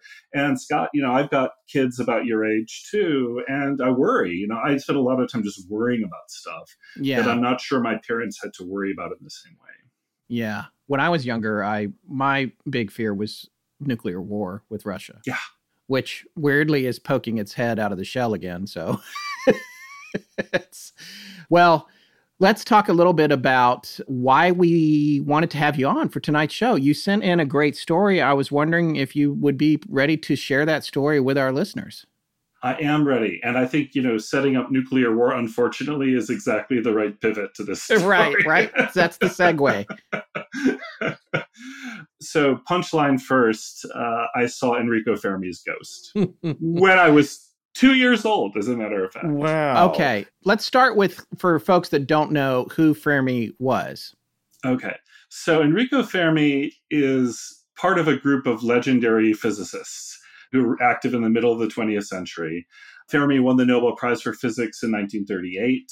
He emigrated just a few months later to the United States, escaping sort of rising extremism in Italy, which was his native country, to come to the United States, where very quickly thereafter he was enrolled in the project to build the first atomic bomb. I'm not an expert on Fermi. I know a little bit about him. I think he's got a fascinating life story. And if you want to mm-hmm. dig into it more, maybe we can try to do that. But what he won the Nobel Prize for was figuring out that if you shoot neutrons at uranium, you can get the uranium to break apart and do nuclear fission. So, releasing energy that way, producing new kinds of elements in some cases, it was a breakthrough science, a scientific advance of the mid 1930s that very quickly, because of the geopolitical circumstances of the time, very quickly people wanted to weaponize, which is the tragedy of it. But also, and I don't know if there's room to put this in the show notes, if anybody wants to track down this marvelous little Harper's article from 1940 by a guy named John O'Neill called Enter Atomic Power, he lays out this, again, the sort of cornucopian future where we have all the energy we could possibly want from atomic fission and thinking about all the ways in which that could make the world a better place. So we have the sort of desire to kind of create a weapon but also the idea of creating a kind of utopia with atomic energy. And that's part of it, which is a little hard to reconstruct because, you know, those of us who grew up in the Cold War know that fear like in our skin, right? We know how yeah. frightened we were. And that amazing movie, which may be, I think, one of the greatest, most impactful pieces of Hollywood I guess cinema, I would say in this case, the day after. Do you remember oh, that? yes. Yeah, absolutely. So again, this could be a whole detour right here. that was watched by I don't know how many million, but millions and millions of people watched that, including Ronald Reagan. And they said it was it moved him so much watching this imagination of what happened if there was a hot war that he yeah. actually changed his policies as a result. Mm-hmm. So, you know, mm-hmm. if anyone who says Hollywood can't change the world, yeah, watch the day after. I actually hadn't thought about that film in a while. Yeah, it's a good one. It, it holds up. It's it's frightening. it's really frightening. It's a really frightening film. Yeah. Anyhow, Fermi comes to the United States as a kind of already celebrated world class physicist, he joins with other expat physicists because as Europe gets more and more difficult, especially for Jewish scholars to, to work in, more and more emigres are coming to the United States, and suddenly the US has some of the best physics talent in the world assembled here. The fear was apparently, and this again, there's probably more to say about the fear was the Nazis would make the bomb first. And as soon as it became clear that this fission was possible, there were some, again, pretty terrific scientists like Werner Heisenberg who stayed in Germany despite his colleagues saying, please come to the United States. We don't want to let this regime get the bomb. And they said, no, we're patriotic. We're going to stay. So there was a real fear in 1939, 1940, 1941, this race to be the first country to create the atomic bomb. And Fermi was right in the middle of that set up at the University of Chicago. He's the one who's leading the team as part of the Manhattan Project, which I suspect that's something you guys have probably talked about, but I don't know. Do we need to? No, but we did cover it. Actually, we talked about Fermi, of course, in the Fermi paradox episode. And also, I believe uh, when it came to the Nazi bell and some of the uh, the physicists that were mentioned in that, but specifically, what we loved in the Fermi paradox is the paradox or irony of Fermi saying that at all. It's just, well, if there are UFOs out there, where are they coming from? Like, wouldn't it be too, it's too far away? How would that make sense? And basically, thinking the idea was kind of ridiculous, but he was saying it while he was at White Sands National Laboratory or maybe Sandia. I can't remember which exactly the place, but they were a bunch of physicists sitting around a picnic table having lunch and the reason they were talking about that is because of all the strange, you could say UAPs or UFOs flying around in the skies that were such a buzz that people were commenting on them. So he says, uh, "Well, all right, let's let's look at this. If they are coming from other planets, what's the likelihood?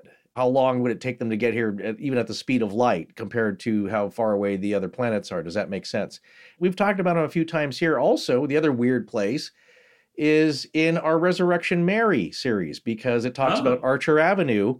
Chicago Pile number one. That was the, the world's first nuclear reactor. Yep.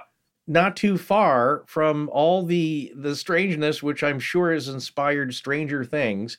about Hawkins and a and a small part of Illinois that's yes, it's it's near Chicago, but also there's a lot of paranormal activity and Arch the Archer Triangle and the Argo cornstarch factory and just all this all these elements of weirdness, but it's all it's all right there. You can get it all, plus some great food, some good Chicago deep dish. My mother, who's going to be a character in this story coming up, grew up very near Archer Avenue. So I don't know if that's part of now we have to oh. factor this all into. Oh yeah, the there Archer you go. Avenue. syndrome Everything's here. connected. but the whole Chicago area is yeah very rich in a lot of history, you know, especially with with Fermi and in that respect, a lot going on with the University of Chicago. Or if you want to take it to to sci-fi uh, lengths, Hal in 2001, I think coming out of uh, Urbana, Illinois, and the AI labs there. So yeah, it's all very it's all very interesting, and there's a lot of good background for this. But at this time, though, you're just a child.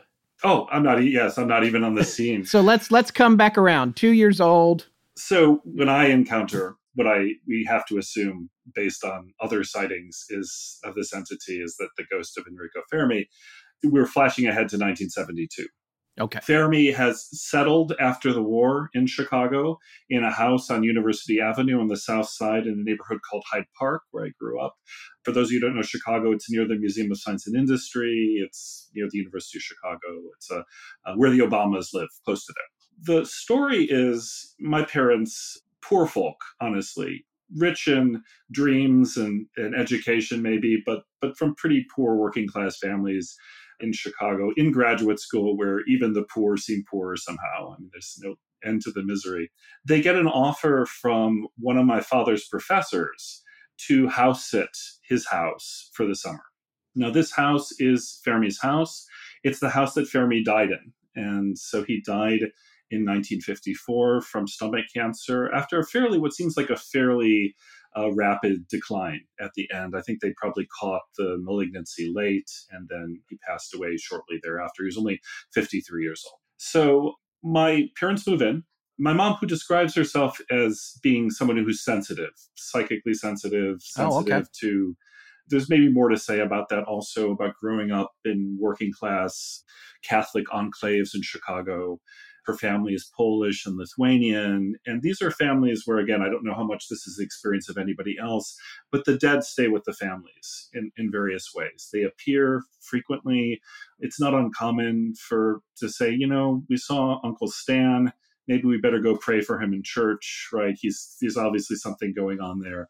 So this idea that the dead stay with the living, it's not only part of Catholicism, but I think it is part of Catholicism and it's probably part of the story to an openness to that kind of phenomenon of having the dead coexisting with the living. She gets a very strong negative vibe from this house the moment she walks in. She's not happy being there. She finds certain parts of the house much creepier and unsettling than others. And she says the only place she feels okay in the house is in the kitchen. And she theorizes that this is because the current resident had put, as she put, had formica'd it to oblivion. It covered every every surface with formica, Yeah. which perhaps, and again, you would be a better, so you're experts in this more than I am. Is will formica, you know, in some ways protect you from ethereal energies? I don't know, but maybe you can, maybe you can tell me. Could be the chemicals in it. You know, who knows? We're talking about strange uh, Dow chemicals and, and weird chemistry going on around the area. Uh, one never knows, but there may there may be a rule about it. Yes. So she really can't stand the house, is particularly unsettled by the second floor where the bedrooms are, which of course is inconvenient because you have to sleep, you have to Yeah. put your your baby because I was a baby down for naps and things like that. She only feels okay in the kitchen and in the backyard of this house. And the incident that became the story that I wanted to share, because in my life as an anthropologist, I've encountered a lot of people with their stories about the paranormal, but this is the one that's the closest to me, even though sadly, because of my age, I have to hear other people tell me about what I said and did. So she puts me down for a nap on the second floor and then retreats. I'm napping upstairs. She retreats downstairs to the kitchen where she feels better until I call for her. She comes back up again and is getting me settled out of bed. And I start pointing over her shoulder and I go, There's Papa. There's Papa. There's Papa. And just saying that over and over again. And this chill runs down her spine, knowing that Papa is at the university and there's nobody else in the house. but I'm quite insistent that there's a Papa figure just standing right behind her. Sweeps me up in her arms, runs downstairs, and then spends like the rest of the time until the actual Papa shows up, just like looking nervously from door know, doorway to doorway.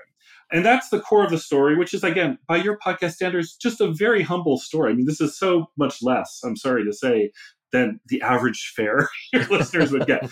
But it's true, it's authentic.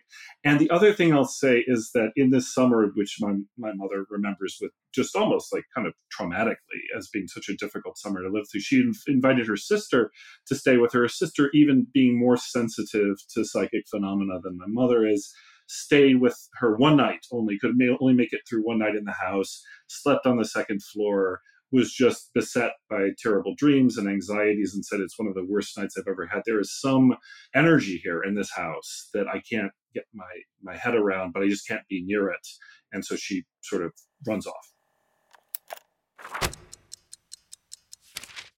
As humans, we're naturally driven by the search for better. But when it comes to hiring, the best way to search for a candidate isn't to search at all. Don't search, match with Indeed. When I was looking to hire someone, it was so slow and overwhelming. I wish I had used Indeed. If you need to hire, you need Indeed. Indeed is your matching and hiring platform with over 350 million global monthly visitors, according to Indeed data, and a matching engine that helps you find quality candidates fast. Ditch the busy work. Use Indeed for scheduling, screening, and messaging so you can connect with candidates faster. And Indeed doesn't just help you hire faster. 93% of employers agree Indeed delivers the highest quality matches compared to other job sites, according to a recent Indeed survey. And listeners of this show will get a $75 sponsored job credit to get your jobs more visibility at Indeed.com slash podcast. That's Indeed.com slash podcast. Terms and conditions apply. So, you've got an idea for a business. The store of your dreams. There's just one thing to figure out. Everything. That's why Shopify's all-in-one commerce platform makes it easy to sell online, in person, and everywhere else. Sell on social media, source products with an app to get that first sale feeling. It's the only solution that gives you everything you need to sell everywhere you want. So when you're ready to bring your idea to life, power it up with Shopify. Sign up for a $1 per month trial period at shopify.com slash listen. This is Brandon Adams from Durham, North Carolina. Thank you for listening to Astonishing Legends. Let's get back to the show.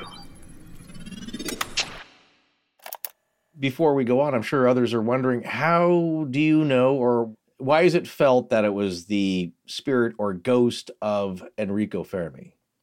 A very good question for us. And it only it only emerges later. My mother never saw this entity. She felt it very strongly. Okay. i asked her did it feel malevolent? And she thought about it for a minute and said well maybe not malevolent but very strong.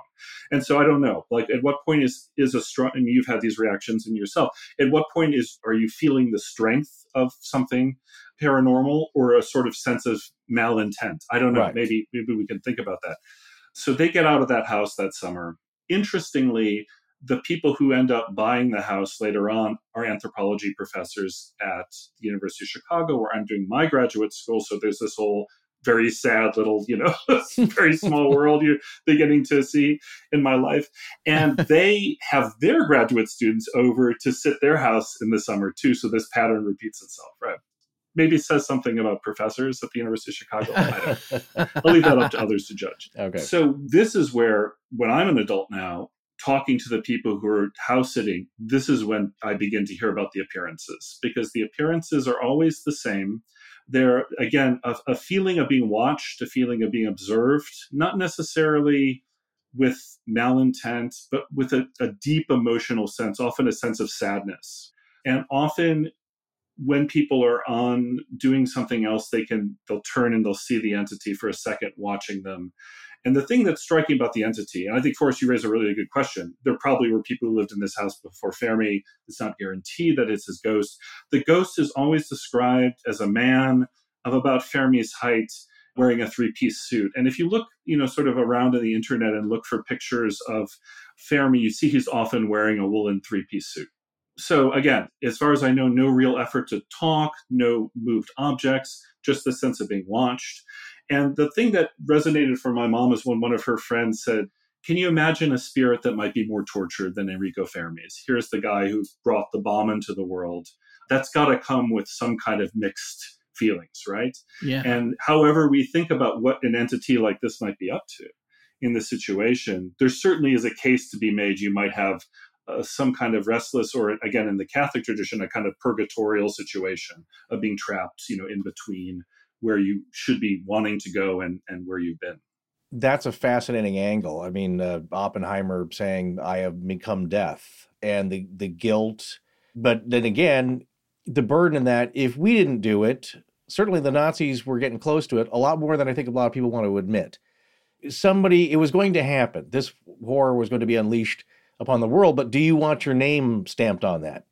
And the guilt that may be keeping him behind, but also as the nature of the entity or spirit being observant, watchful, measuring perhaps, and uh, maybe fits with a scientist. Yeah. But there's something, and again, there's something there that I like that clarification that is, it's maybe not malevolent, but it's heavy. Mm-hmm. And so you would have to maybe talk to people who knew him about his personality. Well, was he a serious guy? There's some people that you meet, as you know, I wouldn't say intimidating, and well, some are, but you meet them and it's like, well, that dude is heavy, intense. Yeah, they're intense. And why not have that uh, type of energy? Speaking of uh, transfer to to the next world, but also, yeah, that's interesting in that if it was him, maybe there is something here that he's hanging around for. Well, there's that's my question. You know, in terms of types of hauntings and spirits that people see, do you feel like this was, or, or does your family feel like this was more of an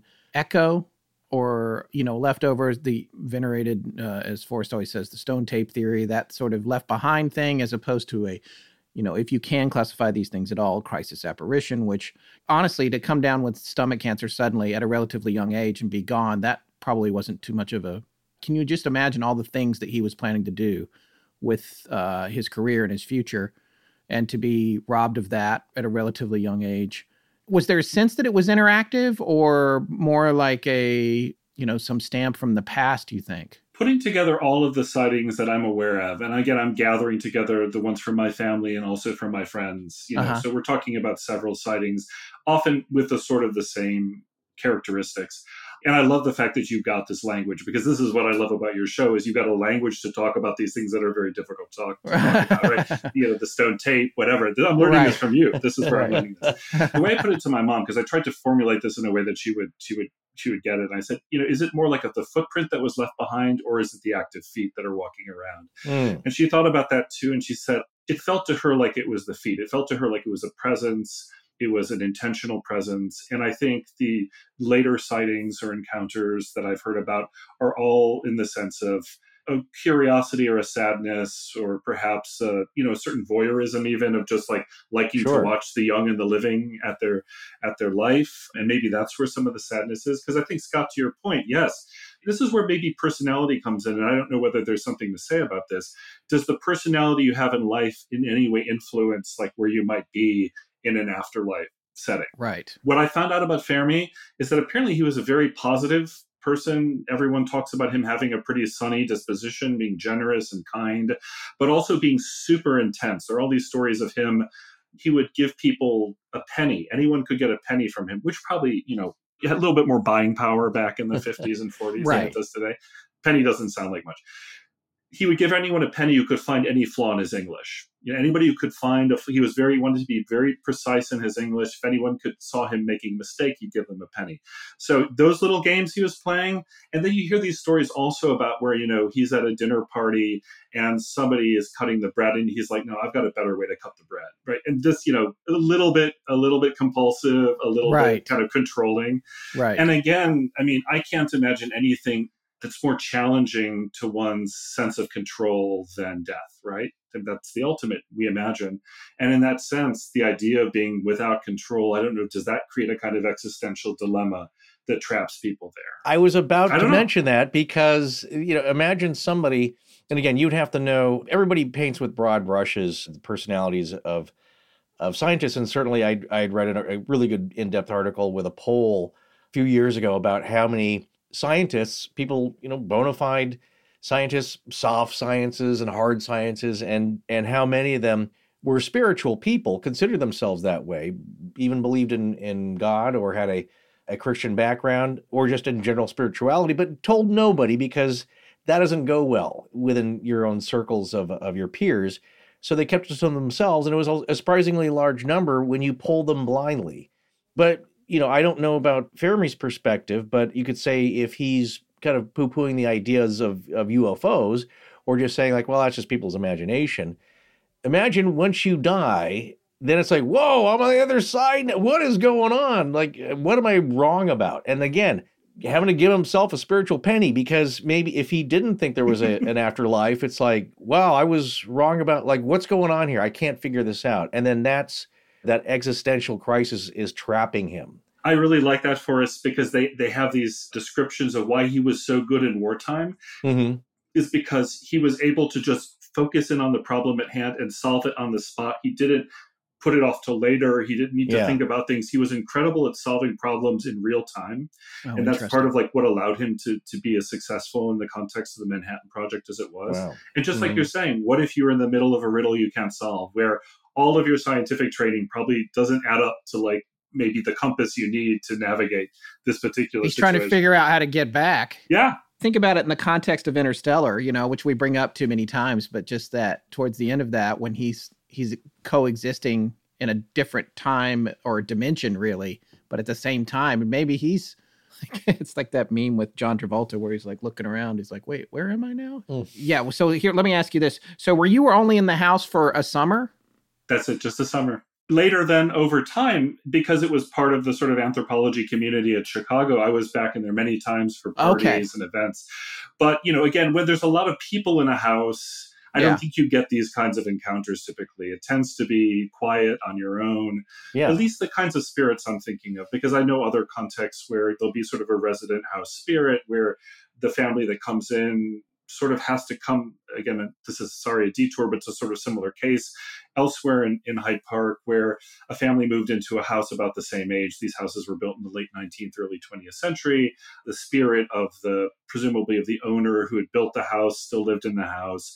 And when they first moved into the house my friend's mom who again was willing to think about these things and take them seriously said she felt often as though there was someone following her around the house up and down the stairs and she felt like the presence and the presence sort of growing closer and closer until she sort of had to shout at the air and said yes we live here now. We're taking good care of your beautiful house. Right. please leave us alone. And that was it. That was kind of whatever little bit of interdimensional work that had to be accomplished there uh, was accomplished and then they weren't troubled by it anymore. So I wonder if that's sort of a similar situation here. And I don't know for a fact, because I don't know who lives in the house now, whether this is ongoing. That begs the question, though: Did he, Fermi, have the house built for him, or did he purchase it from a, a previous owner? Was he just a, a renter? What was the, his connection to that building, if you know? So he was not the first owner. It's impossible because the house, I think, was built in the first decade of the 20th century. And so he would have Mhm. been just a few years old then. So there, it had a life. And again, whenever there's a life, you can begin to say, well, maybe there's an entity, but that doesn't mean it's Enrico Fermi. I think, well, it's a good story for one thing. But also, I think the, the visual evidence, the visual experiences of people do seem to suggest that this is that there is a match between what we know of how Fermi dressed and presented himself Mhm. and how the entity is presenting itself here too. So that suggests to me that you know there's probably an odds better than even odds chance that it is connected to him. Plus, he died in the house, and as far as we know, that's the only person we know to have died in the house. Mm. One thing we were going to talk about before was the idea of a kind of a guilty guilty conscience Yeah, here. yes. And so I wanted to look into that a little bit. And uh, there was a recent, relatively recent biography of Fermi by a man named David Schwartz, which is called, I think, something like The Last Man to Know Everything or something like that. And it says that it sort of asks this question directly. And I'll just quote from this interview because I just copied it for, for our conversation. What impact did his role in nuclear weapons have on his inner life? He never spoke about it. He never wrote about it. We don't know what he thought about it. But after 1951, he never again worked for the government. That's shortly after the Soviets proved themselves capable of having a bomb, just when the Cold War that we all became so terrified of in later years began to sort of really get going. And Fermi, I think, probably had some, at least, concerns about how this energy would be used. And his widow then became very active in the what was called the Atoms for Peace movement, in the later 1950s under Eisenhower and other people who were really trying to pivot from the sort of military applications of nuclear energy towards domestic applications. And those are the days when people were thinking maybe our trains will be nuclear powered. We got we got them in the subs you know? Why not our airplanes? Why not Yeah. our cars? Why not our toaster ovens? Like go back to the 1950s and like look at some of the things people thought they were going to put nuclear reactors in and it's kind of hilarious. Right, right. but I, I have to imagine that Fermi, I mean, as a person of conscience, which he was, and sort of feeling like he had to participate in the making of the bomb to stave off the even worse scenario that the Nazis got the bomb, in which case, right, Right. you know, even worse, more dystopian scenario. Probably still felt at the end of the day like he had unleashed something. And imagine the response. I mean, I don't know. Like, imagine you were somehow personally responsible for unleashing the most terrifying weapon the world had ever done. I mean, they should cover this in the Marvel films, don't you think? They should like, you know, have the, the Yeah. people coming the conscience and saying, you know, how did I do this? that was my earlier point is that yes maybe somebody else was going to figure it out i can't remember the physicist that was a contemporary of einstein but he was the one who wrote the letter saying like hey you better pay attention to this to roosevelt and the only reason that that letter was taken seriously is because of einstein insisting that hey this guy's got his finger on the pulse over here in germany and you can stick your head in the sand, but if you don't do anything, they're going to come up with this. And then it got serious. So, but in Fermi's case, like I was saying, that's all well and good, but do you have to be the guy? You know, do you have to be the person who is part of that? Much like, yeah, Robert Oppenheimer, I think, suffered terrible guilt for that because at some point it's not your thing anymore. It's just out there, it's just this beast out there in the world. And the beast could be used for good if you're responsible for it in some cases, and others say, no way, there's no aspect of this which is good. Yeah, and as we found, like even the good aspects of nuclear energy come sometimes with very high costs. You Sure, know, sure. That, that have that are unexpected and just have to do with the massive amounts of energy that are being managed in these in these situations. Right. We've said on the show before a house that's purported to be haunted will not have activity for some residents and increased activity for others, it seems. It depends also if you're paying attention. Right. So interestingly, the, some of the people who lived in the house later, these professors that I mentioned, apparently were not willing to talk about this entity. It's Right. not clear whether that meant they didn't acknowledge it, but they weren't willing to say they believed in it. And so the students who really did, you know, sort of believe in their experiences and share them often felt like, you know, they were again being put in this sort of like fabulous camp of, oh, you know, what an imagination you have, you know. Right. Yeah, right. everybody's afraid of that. Unless you're a parapsychologist, and then you can, I mean, you might be allowed to study that. But then I've seen a lot of interdisciplinary side eye, you could say, or just like "Oh, those guys. That also comes. We were talking about trends and waves. It's something that Russell Targ, the physicist, said is that it used to be the parapsychologist studying ghosts and consciousness and existing outside of your your own head and now the physicists have taken over the study of psi. And now consciousness studies is a huge hot topic where before it'd be it'd be kind of scoffed at. Yeah it's like if you if fermi could listen in on all the academic talk maybe that's what's keeping him around too. It's like he's getting journal updates for free just being a ghost there. I mean, my gut feeling is kind of what is something similar to what Scott said earlier on, which is just an incredibly ambitious person who, yes, he had won the Nobel Prize, so you, you, there's nowhere else to go in physics except there. So it's like, Yeah, you know, yeah. it was just victory lap after victory lap after that, right? Right. But I mean, I feel like this personality type, from what what I've read and the biographies and stuff, suggests a man who had a lot more to do. You know, was just Yeah. getting into high energy physics, was just building those cyclotrons out west of Chicago at Argonne National Lab that would later, you know, help us to find all the little bits and pieces of the universe.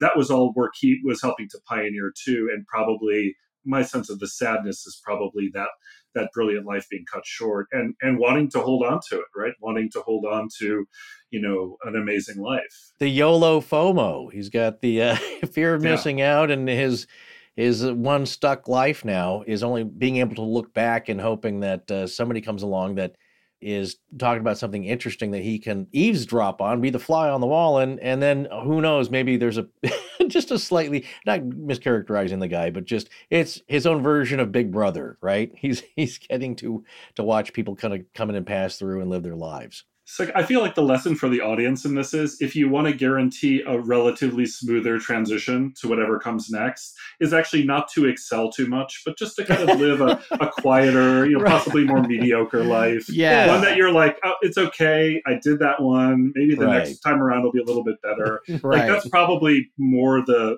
the thing you want to be. That's the message. That's the vibe you want. I, I did have one or one or two other questions. Like in terms of this, you were very young. Is this a memory that you have, or do you only know about it because your family has told you about it later in life? This has been one of those family stories that I've heard about, you know, since oh, remember when he you saw the ghost? Right. I feel like I've got a decent memory for for my youth, but this yeah. is not something I remember. I actually remember some things that happened around that time, but not this specifically. And when I asked my mom about that, I was well, she's like, you thought you saw your dad. You thought you were seeing your dad. It wasn't, you know, in any way a traumatic memory. She felt as though maybe this sort of speaks to this not being a hostile energy I seemed to be happy enough in the house. I wasn't scared. I wasn't crying. I wasn't showing up with mysterious cuts and bruises. This was not a Sallie House scenario here. This right. was, you know, everything was pretty tranquilo for the most part. And but my mom, for whatever reason, was very alert to this. And again, that's why I wanted to mention her background, her family background, the sort of ambient Catholicism of yes. the ethnic neighborhoods of the southwest side of Chicago, because I do think there's there's a there's a relationship to this to the afterlife there that was more intimate than how most of us, you know, in modern Western life conceive it. Do you have family photos you could share with us that we could post to the website, perhaps? Oh yeah, I could I could send some photos from that from that time period. Yeah, that would be I'd great. Be happy to. Yeah. yeah, yeah, I'd be happy to. And again, you know, I think it's it's been nice to sort of think through these things with mm-hmm. you because I do find that one of the, the nice things about this, the world that you've created, the network you've created through this podcast, is it's a place you can talk about these experiences where you don't necessarily feel like you're a crazy person. Yeah, uh, there's a degree of acceptance and empathy and understanding that is really refreshing. Because I mean, come on, I mean, and I'm telling you this not just as a person, but as a social scientist too. The abundance of evidence of some kind of afterlife existence is so massive.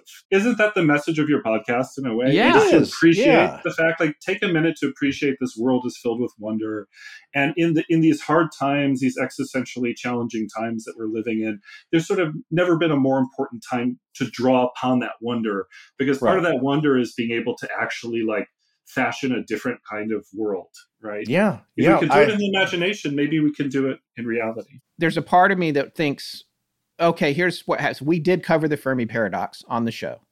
We are known to be open minded in this plane of existence. It's possible we're known to be open minded in other planes as well.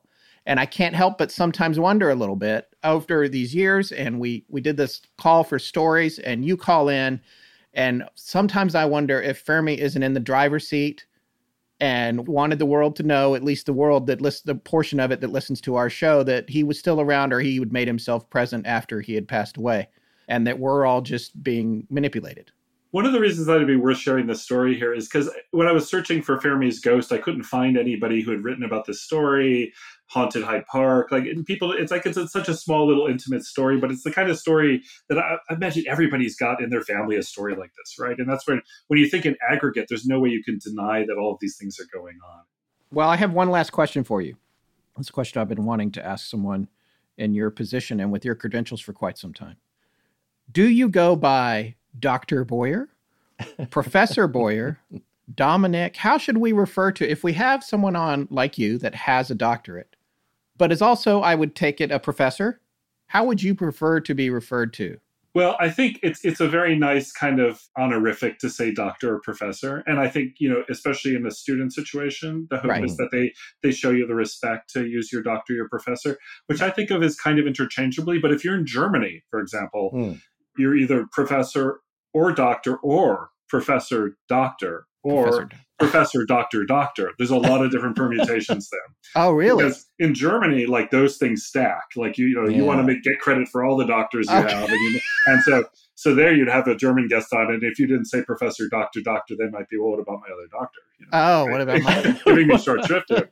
But for me, especially with you two gentlemen, I think we're on a first name basis now. I hope so. Okay, I, of course, of course. I hope you'll think of me as a friend. You could you could come back in touch with if you have if there's any questions Wonderful. that come up you think an anthropologist might be able to shed some light on. Absolutely. Thank you so much, and thanks for taking the time to come on, and thanks for sending your story in. Please tell Enrico Fermi that we are we're glad to have him on as well. oh, by the way, you said you had a podcast. Are you still producing? Yes. Yeah, it's, we brought it back. So if again, this is uh, for those on this in the audience who might be interested in environmental issues, energy issues, energy media culture issues. We have a podcast called Cultures of Energy where we bring together scientists, activists, writers like Jeff Vandermeer, for example, of Oh, cool. Annihilation, uh, as well as uh, Gail Simmons from the Bravo show. Um, Top Chef, right? Top Chef Top was on Chef, yes, not yes. so long ago too. Yeah. Anyway, we have all sorts of people coming and talking about environmental issues, and the tone of it is we try to keep it. It's it's there's like details and stuff, but we try to keep it a little bit light and conversational too, because part of it is you know if you doing environmental work these days, it's a pretty glum space and a pretty anxious space, and so Sure. as you've heard from my attitude is like if you don't bring some joy into the world there isn't a future that's worth living anyway so you know joy is one of the forms that justice can take and and the Yeah. future can take so We need we hope. to leaven the heavier conversations with a little bit of silliness so Okay, so cultures of energy, wherever cultures you get of your energy you can find it on itunes stitcher all of the usual platforms All right, excellent. Well, Dr. Professor Dominic Boyer. uh, you missed a couple of professors Oh, That's okay, all right. Professor, Professor, Professor, put, you put the PhD at the end. So, uh, right.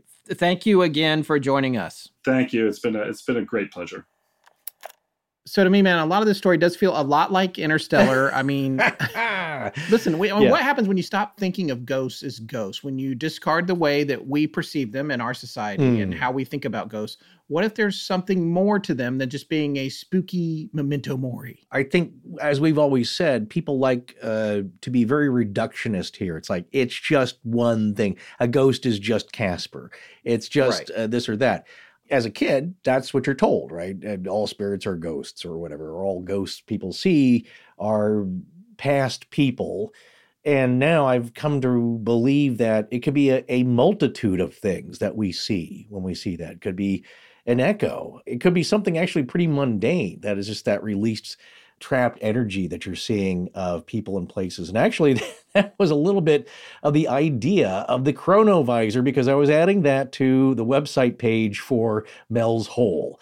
I had to remind myself every once in a while, and it's just a fun little thing. And you, you read it, and it's like that's what it's picking up on that energy, that trapped electromagnetic energy of an event with the images and maybe the trapped audio and this and that. And instead of just going by and you having to experience it as it's being released into the current atmosphere here, here's a device that's able to tune that in. Now, that all might be a bunch of baloney.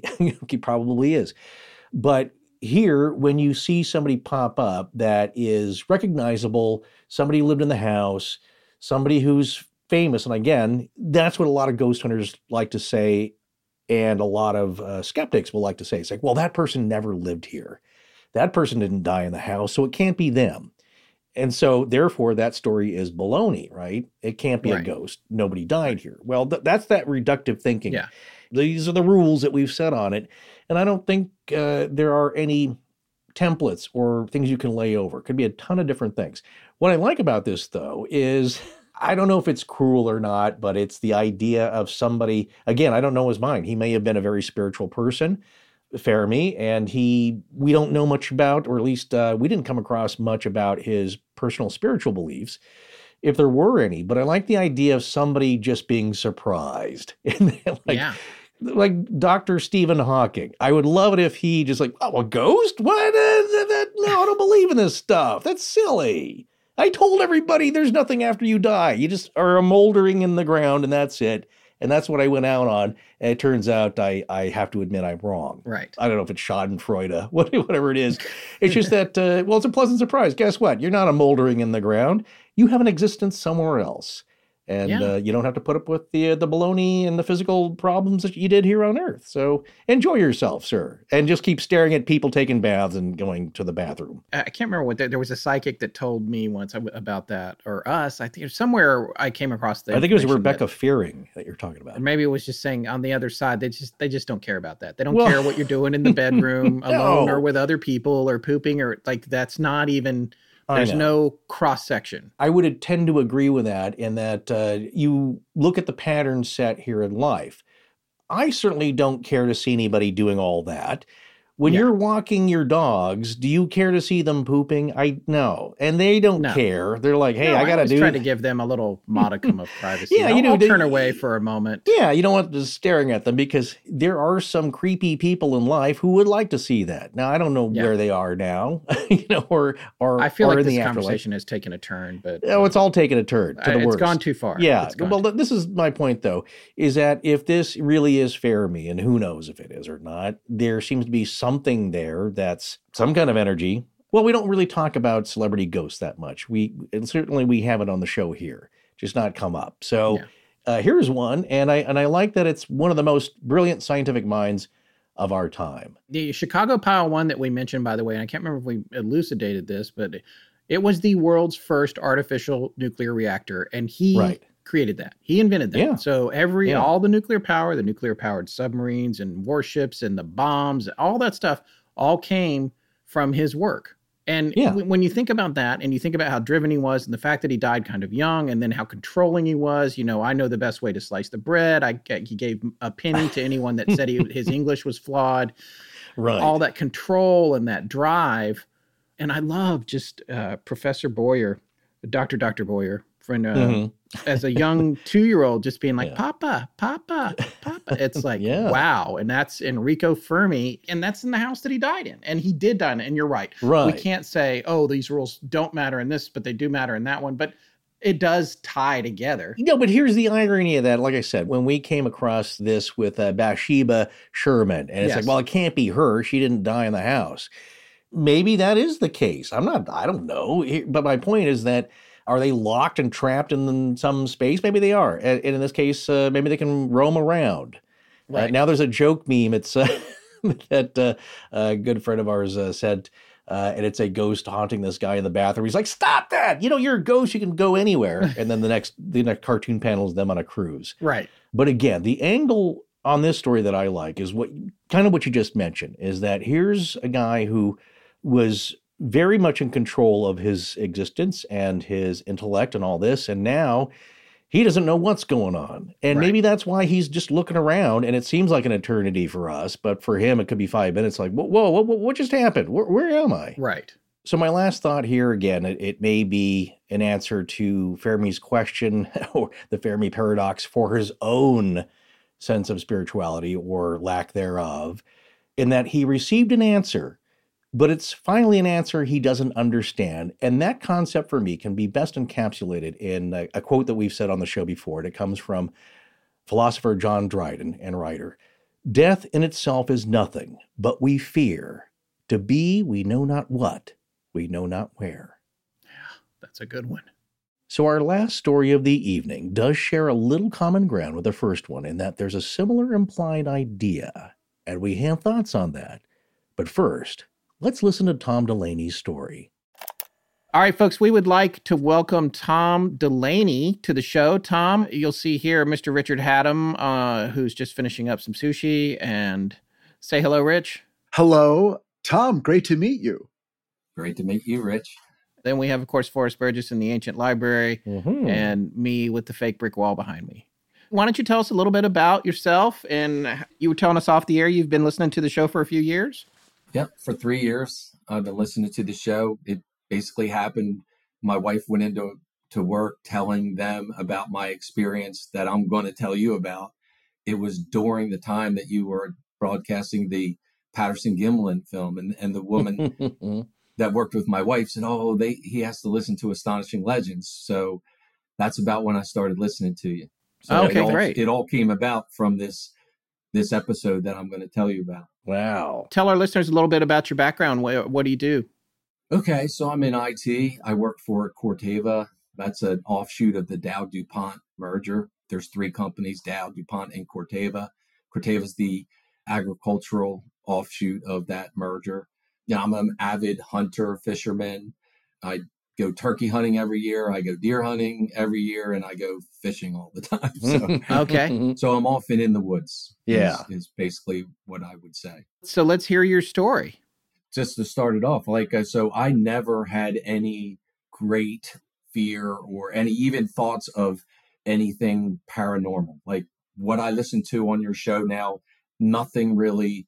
I kind of believe in ghosts. I always have, mm-hmm. you know, and I like when you have your Ouija board episodes. I can't really listen to those because they kind of scare me too much. Yeah. So yeah, so creepy. I do believe in that kind of stuff a little bit. But for the things like that people see in the woods, like Sasquatch, and to me that was like the Loch Ness monster. Mm-hmm. I kind of hoped that it existed, but I didn't have any real grand thoughts. I many times walked many miles back in the woods all by myself with no fear Right. and no nothing ever happened i was you know it was fine you know so Right. i've had two experiences one was 10 to 15 years ago and one was four years ago i went back Mhm. and looked at the the date stamp on the picture that i took that i sent you Yes. it was from four years ago it was is 2018 it was Okay.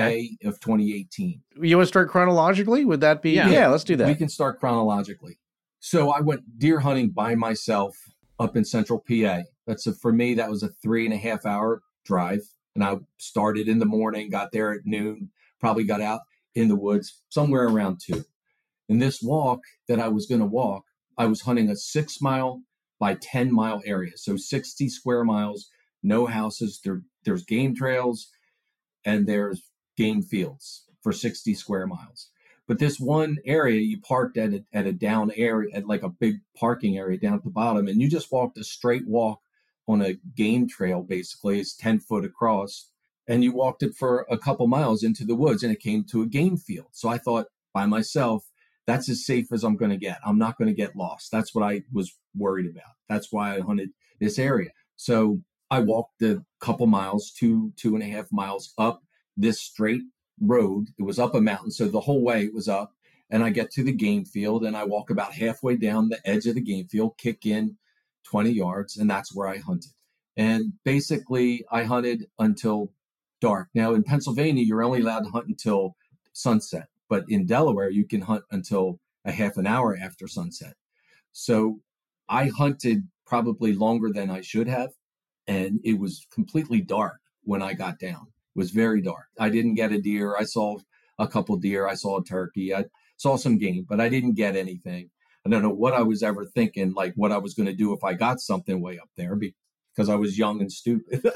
I just, I just did it. I don't know what I was thinking, but I would never do it again. Right. So I get down.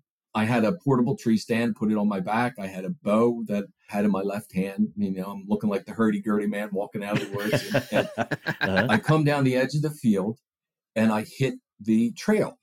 So if you think about it in your mind's eye, you, you have this game field and this trail coming down, and then that corner is all woods, is all Mhm. is all woods. That corner that I'm about ready to hit. And I was no more than two or three feet away from this corner where what seemed to me was a, a deer that just exploded from this corner. It was only two or three feet away from me. I almost had never been as close to a deer that Mhm. exploded. I've seen deers, you know, run away in the woods. Yeah. And that's what I thought this was. And it just crashed through the woods down the edge of this field, the other edge, not the edge I hunted. It just maybe for 60 or 70 yards, it just crashed through the woods. I thought, wow, that was a big deer. So I sort of stood there until it stopped running. And then I just continued down this trail. And it wasn't very long. It was 20 or 30 seconds where I noticed I could hear it coming back. It was like kind of, it wasn't crashing back at me, but it was walking and, and breaking branches now and then coming back towards me. I said, huh, that deer's coming back. Right. And I wasn't that alarmed. You know, I just thought it was a deer. Again, if back then the thought of Sasquatch or, or Bigfoot or anything paranormal never ever came into my head. It just didn't, that just didn't come into my head back then. Mhm. So I'm walking along and this thing settles in about 30 yards behind me and about 15 yards off the trail I'm walking on. He's kind of to my left and behind me. And I think it's a deer. And so I stop and it stops. And I'm sure you've probably heard this story many times, right? Because now that it's happened, I've heard it many times of other people this happened Yeah. to. So I start walking, it start walking. I'm thinking, dear, can you just please run away? Like I you're you're making me a little nervous, right? So Right. it'd start walking, I'd start walking, I'd stop, it would stop. This went on for about a mile. I had about two miles to go from that field to get down to my car. I'm right on a road. So during that first mile, I recognized that this thing did not have four legs. So uh, you can hear the cadence in your mind's eye. You can hear, you know, step, step, step, step, or you actually see it in your mind's eye, this thing walking. And I said, that thing doesn't have four legs. I said, it, it must be a deer that had one of its legs shot off is what mm. I, my mind never went away from it being a deer. Right. Until a little bit later, because when I was, I was about halfway and this thing took three distinct kind of slow steps, just one, two, three, just like that. And it went from being 30 yards back to being 15 yards back. And he's again still 15 yards in the woods. And I said out loud, I said, nope, that's too close. And I turned around and I walked back 15 yards. So now I should be 15 yards away from him, him in the woods, me on the road. And I didn't use it up until that point, but I had a mini mag flashlight and I turned it on, like thinking, hey, deer, now I got you. I'm going to see the deer and I'm going to run him off. That's what I thought I was going to do. I turned it on. I looked for four minutes. Yeah, I looked at every twig, every leaf, nothing. Then I, I said, I, I took a two or three steps away from it and I turned around real quick and ran back to try to scare it. Nothing. And I did that two more times and it never, nothing moved and I didn't see anything. And I thought, well, if it was a, a deer, deer aren't smart enough to shut their eyes. Right.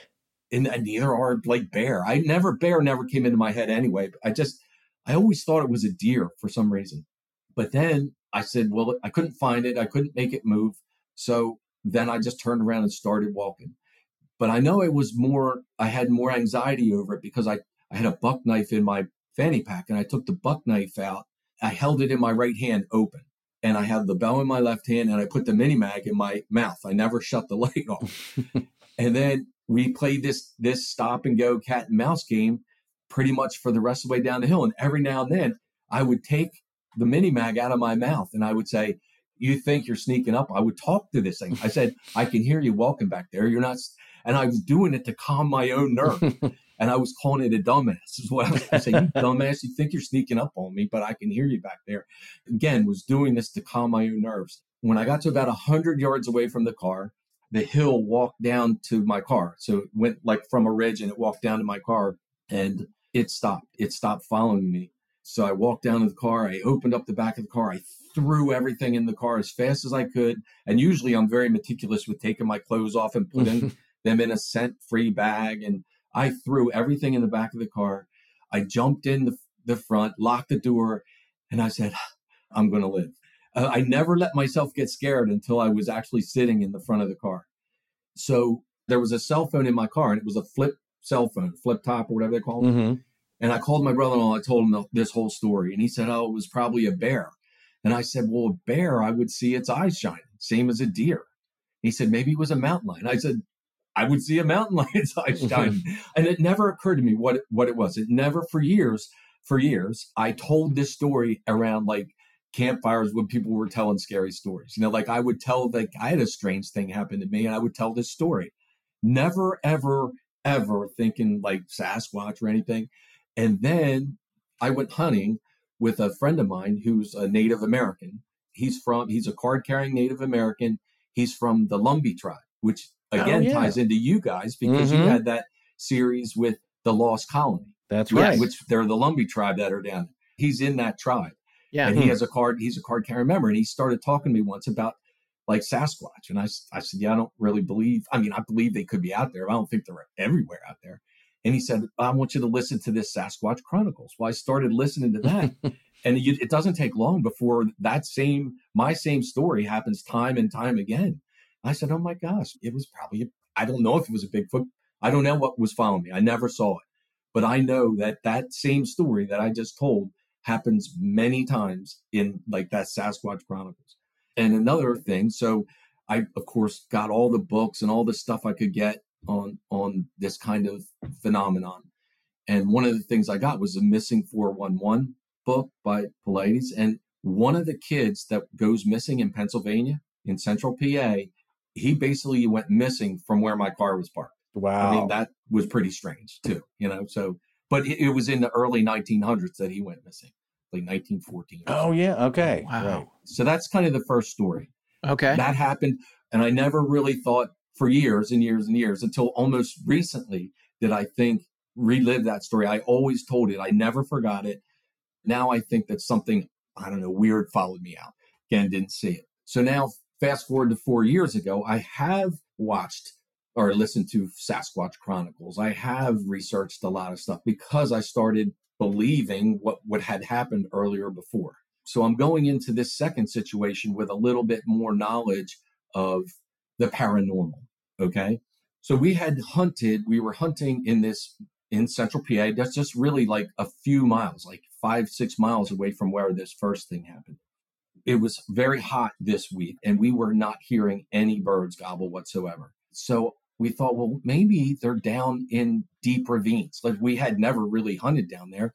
Maybe that's where they are during hot times. Why don't we find the deepest ravine we can and go down?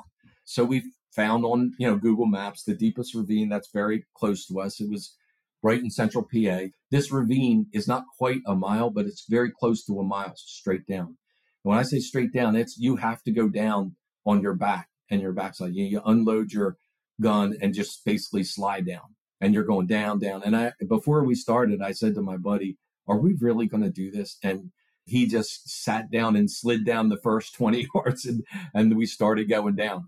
We weren't very far in. We were maybe quarter of the way in and down below us and to maybe to our left, we heard this whining sound and it was going on and on. Finally, I, I turned to my friend, my hunting buddy, and I said, what's that? Like, what is that sound? And he looked at me and he said, like with a question, because it wasn't real clear what it was.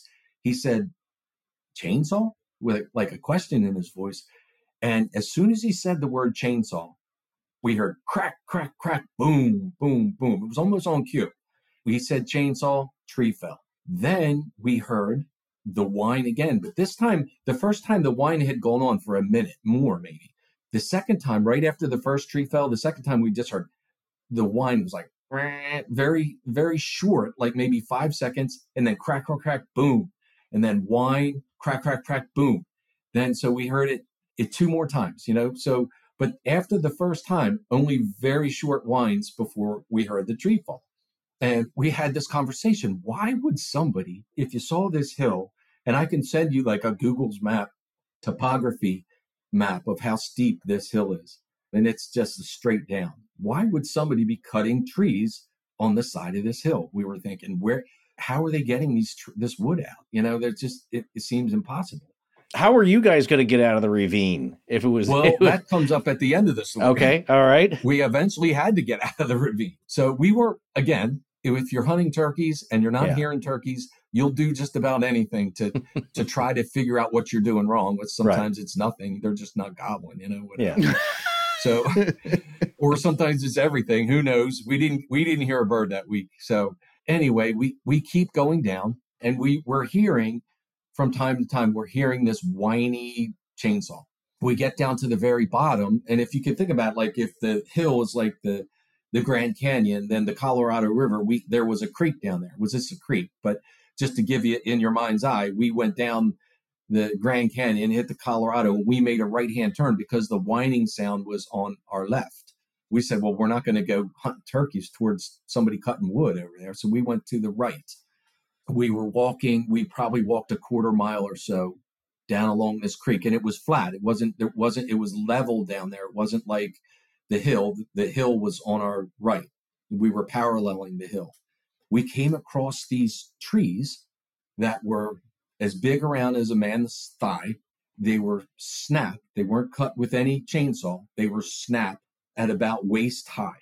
And they were in a pin straight line. I'm going to say that there were they were about 20 maybe 20 yards apart 20 30 yards apart and they were in a pin straight line walking on the flat area and then to where the the hill started you could see two or three of them and then they sort of disappeared into the the hill you know because it was so thick you couldn't see them anymore.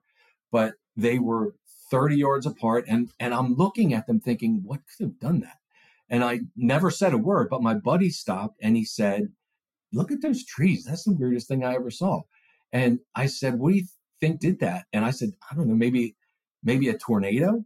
And he said, Yeah, but why?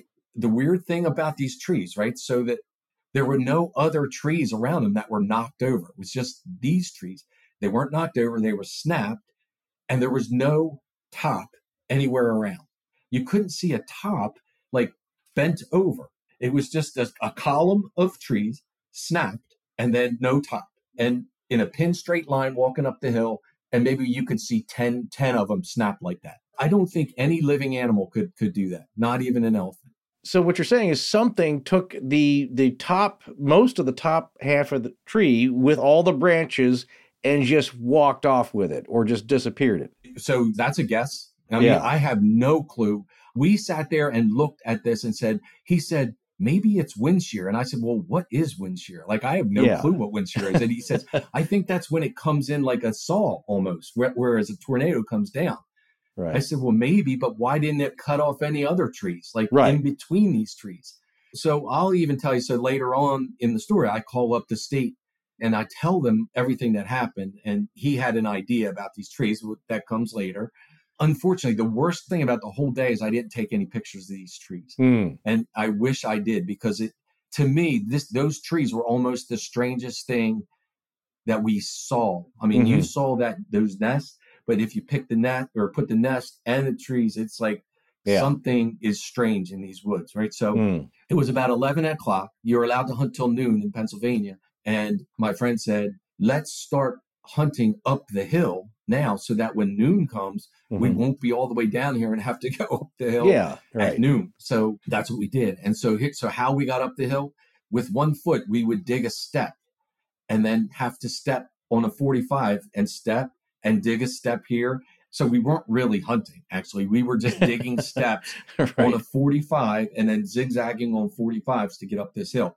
And what we would do was we'd be exhausted almost instantly. We would go to the nearest tree that we could find and sort of rest on the high side of the tree and then zigzag up to the nearest tree. Sometimes it was in the same direction, sometimes it was this Mhm. way, but that's how we were doing it. About every 20 yards, we would rest. He and I were walking parallel like this, Mhm. and he was above me, but behind me.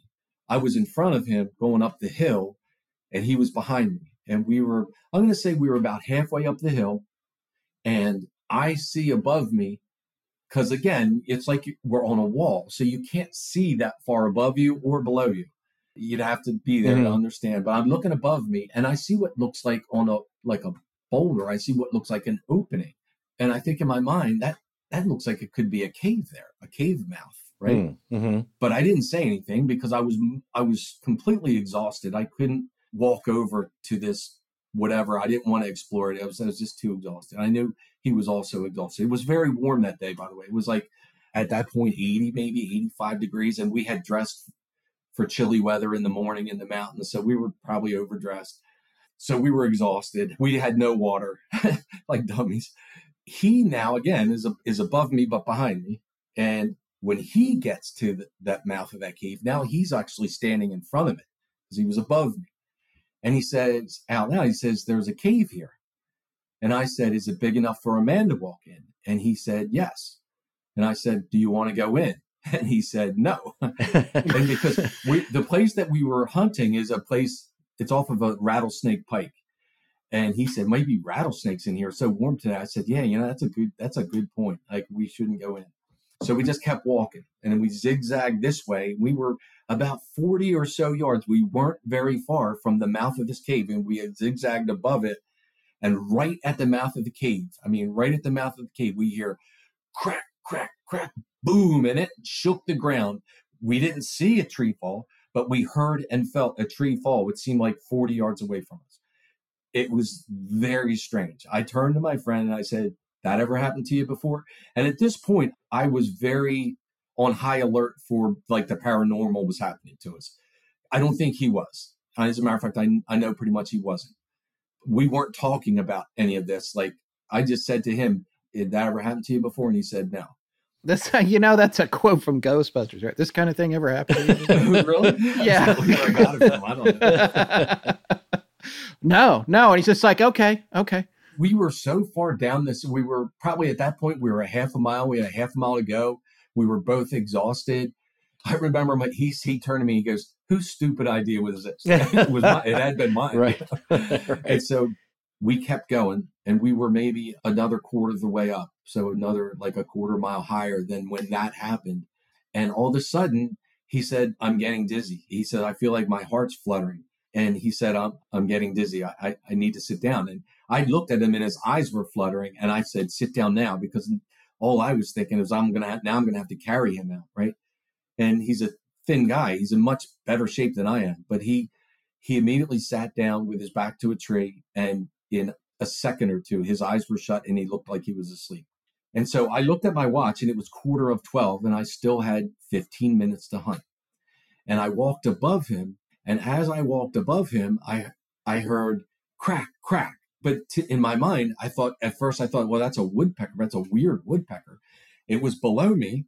So if he, if he was directly below me, this thing was below me and to my right. If I'm looking up the hill, it was kind of below me and to my right. And I hear crack, crack, and it's coming up the hill the sound is coming up the hill in parallel. And then I hear crack, crack. I heard a third time.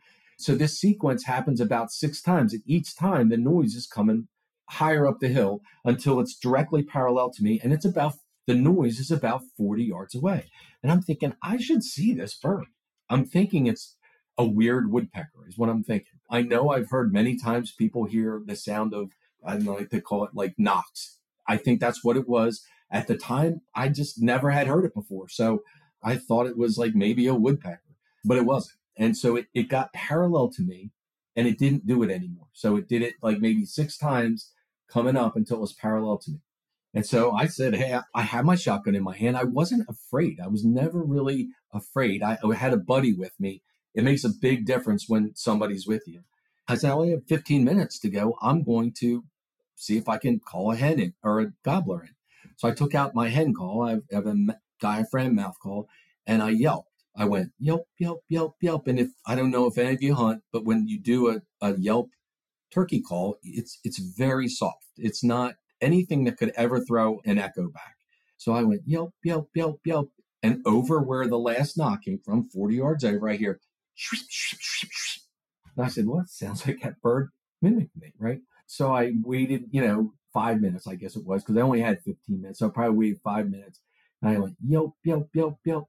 And I hear, and I said, that's something is mimicking me. So now I said, okay, I'm going to wait like two minutes and 45 seconds. I'm going to put a time on it and I'm going to call at two minutes and 45 seconds. So I, I wait the two minutes and 45 seconds and I say, this time I do a different cadence. I say, yelp, yelp, yelp, yelp, yelp, yelp. And it goes, I said, okay, something's over there mimicking me for sure, 100%. And then, like 15 minutes was over. It was the end of the hunt. It was 12 o'clock.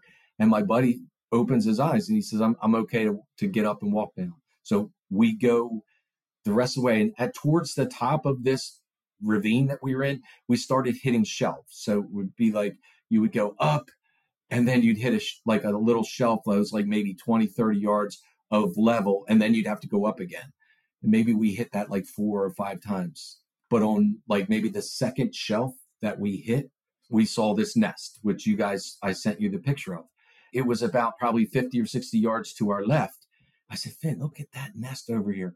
So let's go look at it. He says, I'm not going over there. I'm not going over there. so I walk over there. The closer I get to this thing, I can't, all I can say is everything in my body said, don't go near this thing. I could not bring myself to, there was an opening to the front and it leaned down like this. I could not bring myself to go in and, and look in that opening. I couldn't do it. It was some kind of instinct or visceral. I just could not go bring myself to look in this thing. Like a buddy of mine, a different friend, he said to me, Why wouldn't you go look in it? And I said, Think of it like this. So at this point, this thing had knocked this tree down very close to us. It had made knocking sounds. It had mimicked me. So I knew that I had been pretty close to this thing, whatever it was, a couple times during this day. And I said, think in your mind if you think Dracula is in the woods and then you come across a coffin, are you opening that thing up? and that's the right. way about how I felt at this point. I just wanted to kind of get out of the woods, which we did with, with no issues. We got we got out of the woods. And the story is about almost over. I called up the state game land who sent me to the area where the state parks is like two different law enforcement people. Mm-hmm. called them both up and they said that the chainsaws were probably people like that were doing it for the state. And I said, why would they be doing it on the hill, this really steep hill? And he said, well, sometimes they have to cut trails through there. I said, well, how about the nest? I said, do you want to see pictures of it? No, I don't want to see. It was some crazy man living in there. Or he said it was it was probably a hunter. I said, like this thing was on the steep hill, like a quarter mile down. There's I hunt. There's no way I would go to all that trouble to build this nest to hunt out of. I would just use a tree stand. There's just no way. Now, maybe if I was running from the law, there's a chance that I would build something like that to use as a dwelling. So, okay, I, I kind of had to give him that. I don't know what built this thing. I know it looks pretty strange. I know that if I was going to build something, I don't think it would look as helter skelter as as that mm-hmm. nest looks. Mm-hmm. The trees that were snapped. He said there's a worm that eats the bark of a tree and they can snap off, and then the worms will walk down the tree and then get on the next tree. So it happens in a straight line. Mm. I said, well, that's all good, but there were no tops to the trees there. Right. And he said the only thing that he was very interested in was these trees snap. That's kind of weird. And I said, well, how about the the mimic? How about the thing mimicking me? He said, I, I have no idea what that was. Mm-hmm. He was trying to give me reasons. And at the end of it, he said, listen, it sounds like you want me to say you might have had like a Bigfoot encounter. And I'm not saying that. I don't believe them. I think it's crazy. It's it's just they're not out there. So that's what happened there. Now, the one last strange thing in this story was that one week later to the day, so this happened like on a Thursday or something. One week later, I was fishing in downstate Delaware, Marshyhope Creek, with a different friend. I had not told him anything had happened. I had not spoken about any of this. And we're fishing along this creek. In front of us, like 80 yards in front of us, this gigantic oak tree, about three quarters of the way up, this great big limb just goes snap, snap, snap, snap, snap. And then it goes all the way down to the, the regular base of the tree, what I don't know what you call it, the like the regular, the main mm-hmm. of the tree. It snaps all the way down, then it breaks off and it just tumbles down to the ground. It was a gigantic limb. And my buddy, he looks at this. We both watched it as it actually broke off of the tree and then came all the way down. And he said, that was weird.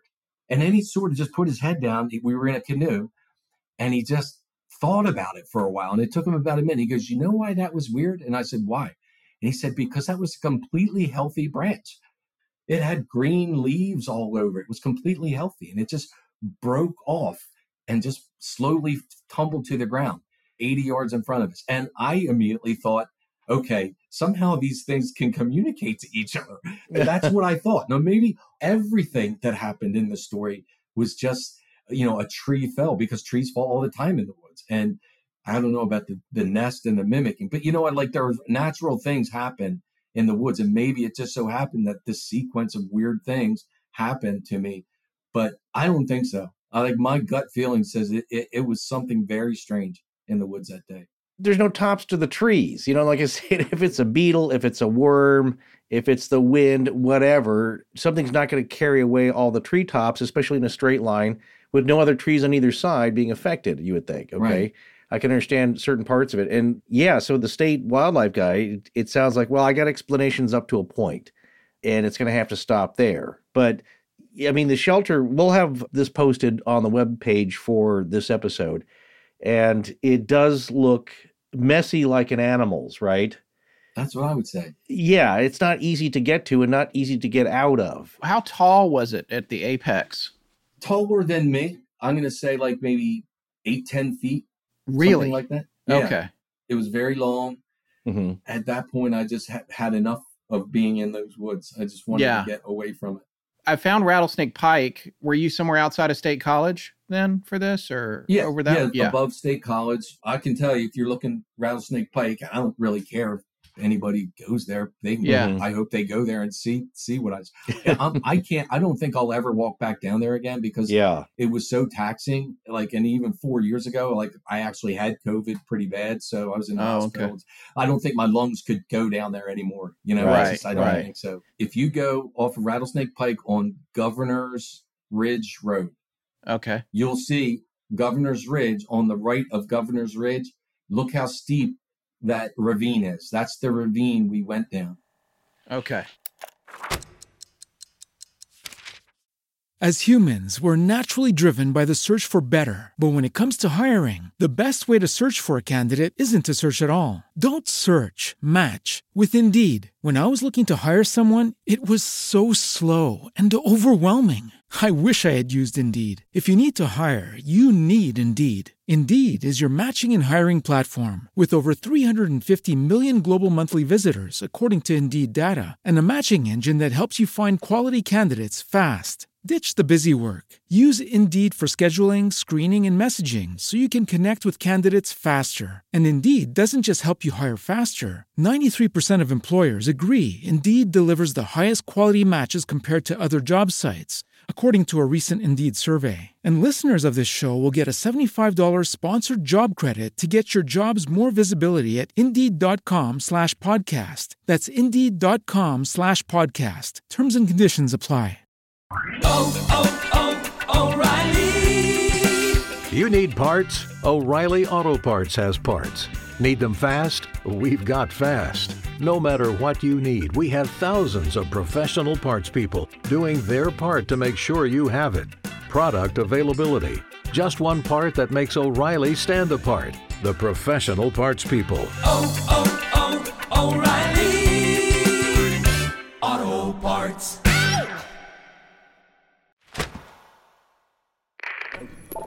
Hi, I'm Robin, and when I'm not running from the Jersey Devil, I'm listening to Astonishing Legends. Now, let's get back to the show.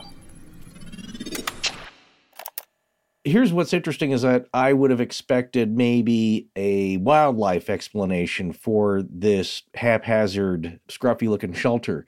Like, oh, well, you know, whatever the game is in the area there could be, you know, fisher cats, whatever, whatever the, the explanation is. Yeah, they'll do that. Or it's a, it's a den type thing. Even maybe the guy could say of, could say bears but the fact that of what it is, where it is, and that it's not a good place for a human, right? It doesn't make a whole lot of sense for a human to be just hiding out there when there are far more easier places, especially if you're just unhoused, you know, if you're just kind of living in the woods like that, it would be more uniform. But he hadn't he had no wildlife explanation, right? Well, no, and he he never saw the nest. He didn't want. He right, said, right, right. But one thing I can tell you, so I know for sure, just being around hunters and just being around people, mm-hmm. if there's a human being in the area using an area, there is refuse. yeah, right. There, I was about to say, yeah, there's a can of something. There yep. is a paper somewhere, you know, a wrapper of some kind. There was nothing there, no, nothing at all. No, I was about to say too is that I've seen places where you could say people just kind of hold up for a while. Uh, uh, and usually it's not real deep in the woods, but you could say like, oh, there's like a fire ring. There is some trace there. And again, it would just at the very least garbage, you know, just a few pieces, like you said, Yeah. wrappers or this and that. And there's nothing like that around there. It was curious though that when you first said it, that the guy didn't even want to look at the pictures.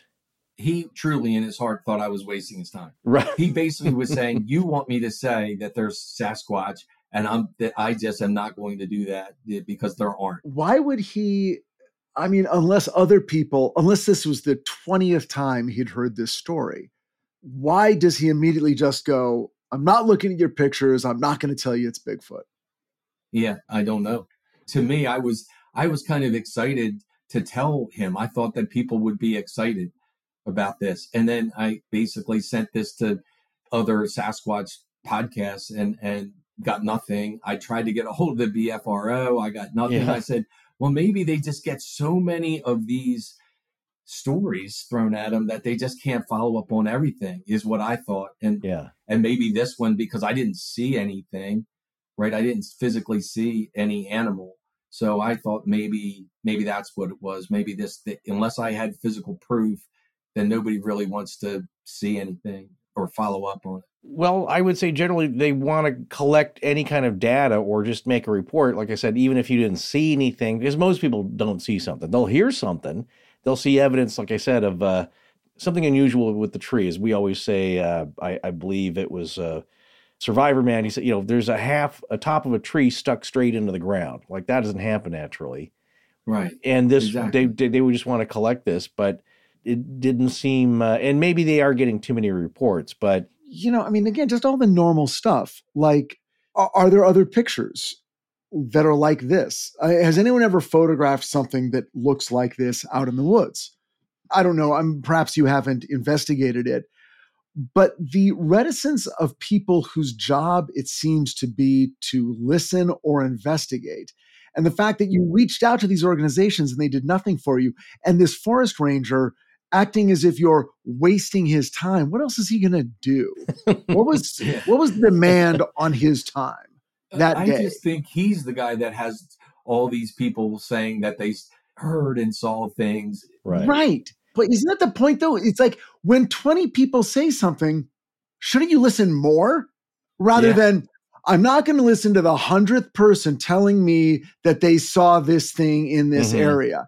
No, that's when you do listen. Why? What Yes. is this resistance? It drives me nuts. But Rich and Tom, listen to this. It, Tom, having read the Missing 411 book, and if you watch any of these kind of documentaries and, and uh, clips on YouTube, there does seem to be, it's either at, at the very least, it's a hesitancy to want to pay attention to this or put this in kind of a database or, or draw any conclusions. Certainly, uh, you said Paulides was told, like, yeah, well, for us to make a database with just missing people, that's going to cost $14 million and we don't have the budget. We're not going to do it. If you want to do it, have, have at it.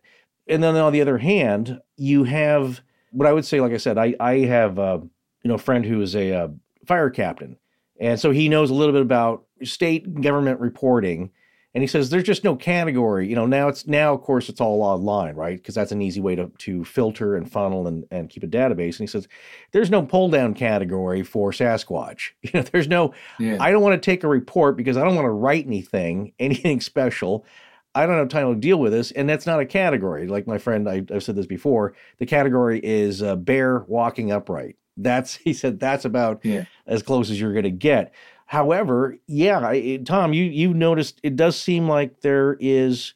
I would guess that Paulides is actually trying to intimate that maybe there is some kind of effort, concerted effort amongst state officials, government officials, to not investigate this at all, or Yeah.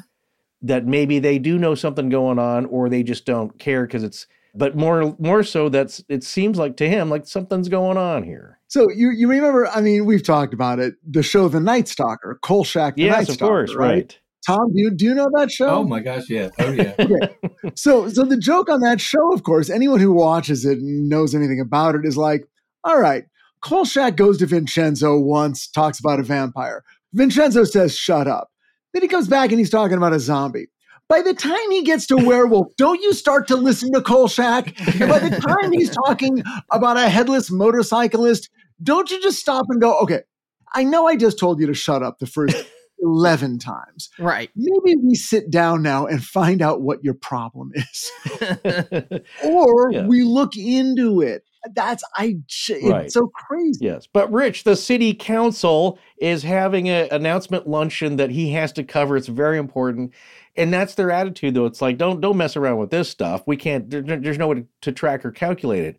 My thing is that if you do believe in Paulides's work and others, is that when you do connect the dots, there is a disturbing pattern that they don't want to have to address. And ultimately, they're responsible for our safety. I mean, I don't know, illegal liability. Maybe that's it. But if David Paulides went out and did the research, something tells me it didn't cost him $14 million. No, they just don't Right. want to do it. That's the point. Yeah. so now I go back to my thing about Tom, you know, you're a hunter, you're, you're out in the woods, you you have a sense of what you expect to see, what feels normal, what doesn't feel normal. The, the tops of the trees didn't feel normal. You'd never seen that before, right? Yeah. Without even speaking to each other, we both were looking at these trees and saying, how could this possibly have happened? And then I, I forgot to tell you this. A week after, you know, this happened, my friend and I spoke about it. We hadn't spoken, you know, we went back home and we hadn't really spoken about it.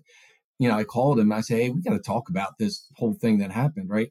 And so I went through what I thought happened from start to finish, what, what I what I just spoke. And then he said, I don't remember having this conversation about the trees snapping. I don't remember trees being. He had started the Mm. conversation. He remembered everything. He remembered the tree falling. He didn't remember the trees being snapped, but he started the whole conversation. He was the one that he sort of three quarters of the way up the hill. He sort of he lost almost consciousness. Like he he sort of had to shut his eyes and sit down. Some of his memory of the day he didn't have. Oh, that's weird. Yeah, it was very strange. It was very strange. Did you listen to our first Devil's Den episode with Terry Lovelace? Uh, I don't know. Okay, That was- well- that- remind me. Like this was like all the different things that if it mentions like the devil or evil or not too far from this area, there is a place called Devil's Elbow. Well, there you go. There's nothing more devilish than an elbow, but yeah, yeah. You could be anywhere in America, and within 10 miles, there's the devil. something. Right, right, Yeah. right. Because again, we take a, a story from someone we trust and we we say like, okay, what are all the elements here? Again, trying to draw the uh, connect the dots and look at the patterns. And well, first of all, let me ask you this: what what do you think it was? Do you think it was a large animal? Let's say, let's start there. Just a, maybe a bear. I think it was it was a physical animal. Mm-hmm. I think it was following us. I think that it was either really knocking down trees or it could mimic the sound of trees getting knocked down and maybe stamp on the ground because we actually felt the ground shake at the Mhm. one where it was in front of the cave. We didn't see a tree fall, so it's not clear to me that a tree actually fell. Right. It's clear to me that we heard a tree fall and we felt a tree fall. Yeah. So another thing, I do have a like little stories. Like so that was during spring. Like the following fall, or maybe even two falls later, it was pre-COVID, so it had to be the following fall. It had to be the next fall. This same guy, his name's Vint. He and two other guys were hunting. We were hunting grouse. Vint was say point zero.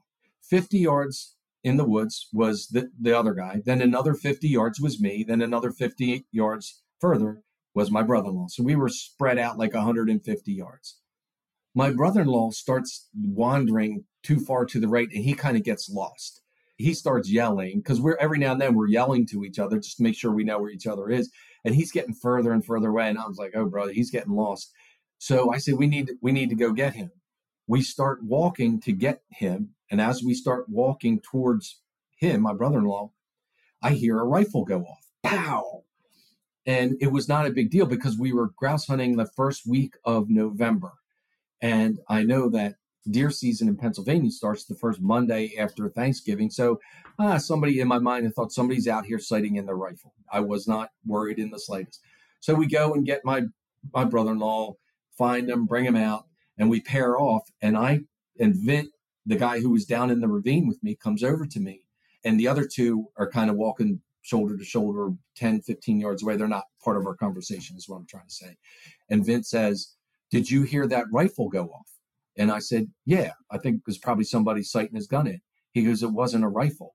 It was a tree snapping because it was on the other side of me. And I actually heard the crack, crack, crack, boom. I actually heard the tree fall, but it was like a more green, supple tree that whatever it was that snapped it, it sounded like a rifle to me.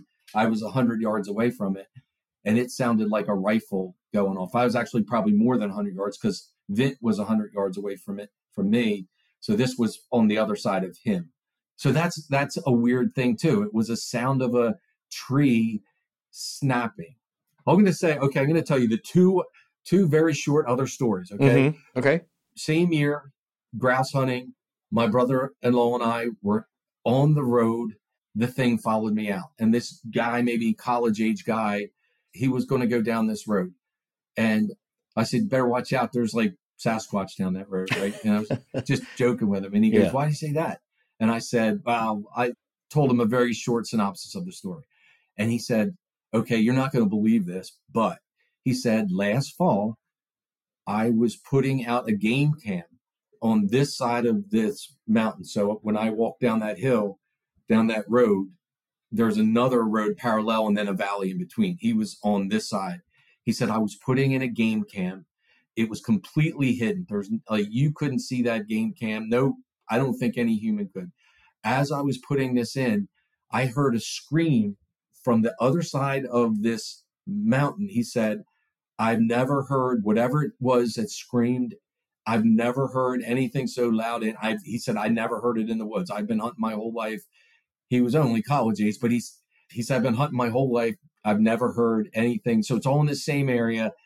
And he said the next week when he checked his game cam, it had been pulled off the tree. I said, Well, how do you know guy, somebody, some hunter didn't do it? He said, No, no, no hunter found this thing. I promise you, no hunter found it. And he said, I filmed bear before. They snuff around the the game cam and usually they, they might bite at it, but this was pulled off of the tree. He said, I never thought anything of it. Like this is the first I'm ever putting two and two together. Hmm. So that was a little data point. It was the same area. He had a weird experience.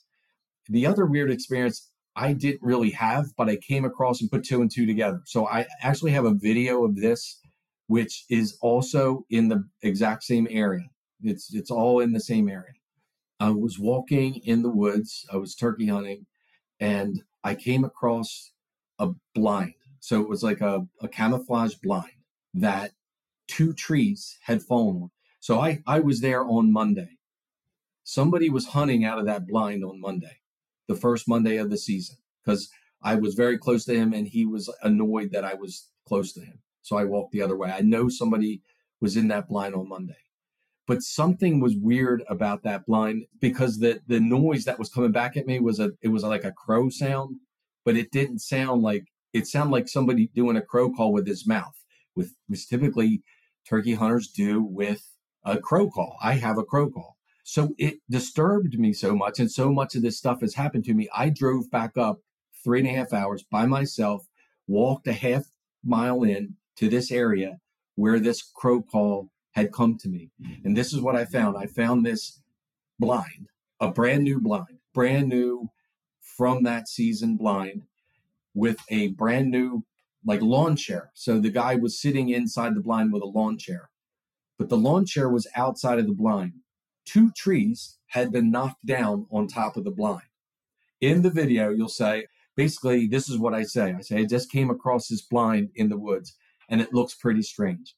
And here's why I say this one tree, it has fallen across this blind. But here's the strange thing. Look where the tree was snapped from. And I go about halfway up, about 10 feet up, there's the tree was snapped, not from the base, but from 10 feet up. And it fell right on top of this blind, which the guy had been hunting from on Monday. Or or maybe because this Mhm. this weird noise had come back to me, which made me drive back up. Now, on the other side, and I have a video of me just looking at this odd. On the other side of the blind, the other side of the blind, there's a tree that's about this big around that's also snapped about shoulder high on me, but it wasn't broken all the way to fall on the blind, but it's it's on top of the blind. Nobody in their right mind would put a blind underneath a tree that was already snapped and leaning like this. Right. So this had all happened. This had all happened since the person who put this blind in, which was the beginning of the season, was Saturday. I was there on Monday and I was there on the following Saturday. And I checked the area the following Saturday. And I can, I'll send this video to you. I, it's very strange. I don't want to seem like, see, see now I'm hypersensitive to Right. all this stuff, which is true. I, I am hypersensitive to it. Well, the the odd thing with the with the 45 degree grade there, what I was getting about with Devil's Den is the fact that there's a now I know you're both exhausted, but the, the sudden sleepiness, yeah, and maybe maybe that's just dehydration, but also not remembering the same thing. That was pretty significant. Yeah. Not- that's that's odd. specifically when when he brought it up he Mhm. started the conversation all the data points were hit in this story like Mhm. infrasound is that what it's called emp i don't know Oh. infrasound Infrasound, Infrasound, yeah. yeah. so i hear people talk about getting kind of woozy or, or dizzy and then talking about that well he did get woozy and dizzy Right. and like you said we, we were very hot we were very dehydrated and we had to come a long way. So maybe it was just him being dizzy but Mhm. maybe it wasn't. Yeah, it's just another odd element to the story, but you but you feel overall that these things are not well, I guess uh, the person that I think called the story together just made a note saying like, well, you may not believe you, Tom, may not believe that it's actually quote unquote a Bigfoot, but it might be some other kind of of cryptid beast or something. Something that I'm not sure if we got that right. If did you feel it was like authentic OG original Bigfoot type activity or just just in your gut feeling? Did you smell anything during any of this? No, we did not smell anything, neither one of us. I sometimes feel that it was a Bigfoot, and sometimes right. I feel it was it was some demon that I like. I, I waffle between. Yeah. Like when I was going by that mouth of that cave, I just felt right then and there that something was not right about that cave. I, I mm. kind of feel like the, whatever it was was in that cave. Mm-hmm. After we were all done, especially when the tree fell, then I said something was in that cave that came out, and I feel like it didn't like us being mm. there, and that's why that tree fell. But then we, when we started to walk away, then it came up the hill, knocking, making knocking sounds, which was in my mind not quite as aggressive as a tree being knocked down. And then it actually almost talked to me. So it was like, oh, okay, I'm not as mad now as I was before, and I'm going to mimic you. Right. I see you guys are leaving, so I'm not mad anymore. That's yeah. what I felt right then and there. you know, the echoing of the uh, the turkey call is interesting. How would you describe the mimicking? Was it close to a call, or was it just another weird sound? It was just making the same cadence. It sounded almost like sweep, like sweep, yeah. sweep, sweep, sweep. That's what it sounded like to me. Uh, but it was the same cadence and the, and the same number of right calls. Yeah, something something was mimicking you. We just don't know what. yeah, it was close enough where I should have seen it in my right. in my mind. Right. That was my next question. Do you think it was close enough that you should have seen it? So, do you think it was naturally camouflaged, or do you think that it was camouflaged in some more sophisticated way? I don't know. I'm baffled by it. I can't recall. I remember kind of thinking there's no big trees over there for anything to hide behind, so I mm-hmm. should be able to see it. Is is what I thought, and I looked hard over there, and it was day, it was noon, so it wasn't like dusk or dark. I should have been able to see whatever it was. When you talk to your friends, people who are not with you, but other people who are hunters, I assume they're people at work, people around. You've told the story around campfires. Yeah. Does anyone, A, does it spark anyone to say, yes, exactly. I saw that exact same thing. Yes. Or is everyone like, that's totally weird? No. So there's a third thing. They, every hunter I've talked to, they say that nothing like I've been in the woods hundreds of hours and and I've not had anything happen to me but they know who I am and they know that I don't make things up. If I say this happened, it happened. I don't think they think I'm I'm weird. For the most part, the hunters don't because right, they know right, right. I tell them exactly what happened and what was going through my mind and and they put themselves right. They said the one guy he's he said, "Boy, I just wish that happened to me." And I said, "You maybe if you're with somebody, yes, but that when mm-hmm. that thing was following me by myself, that was very nerve wracking. It was no one wants that to happen to them at night. No, right. I'm sorry, no, no, so. no. Well, that's interesting because you know you could tell me probably some very prosaic details of a hunting trip, and to me it would sound very exotic and strange, and it would be the first time I'd I'd ever be hearing about it because I've never gone hunting. It's not part of my experience. What you're saying is you're talking to other people who have gone hunting many, many times, hundreds of hours, like you said, just like you. And even to them, this is strange. Now, for me, that's very valuable information. That's saying that it's not just a commonly explainable, easily explainable phenomenon, it is truly strange. Yeah. And should sort of be of interest, I would imagine. Yeah. I agree. There was a college professor, he's either in Pittsburgh or Harrisburg, I want to say Pittsburgh, who I saw on the internet that he would teach about this in some of his classes. And I sent him a note telling him about this experience. And he wanted to get, he contacted me and said, I'd like to hear about, especially this, your buddy who became dizzy and had to sit down and everything. That, that was interesting to him. And I said, well, it was very hot and it was, we were dehydrated. So, it, you know, I don't want to make it sound like right. it was in, infrasound, but it could have been. How do I know it wasn't? Yeah. But as soon as I said that, then, then he never contacted me again. So people do get interested, but maybe if everything, if they don't check off all the boxes in their heads, then they don't get back to you. I don't know. The people who should be looking into it more seem seem not to sometimes. And it's kind of funny because it's not like a ghost. It's not like a UFO.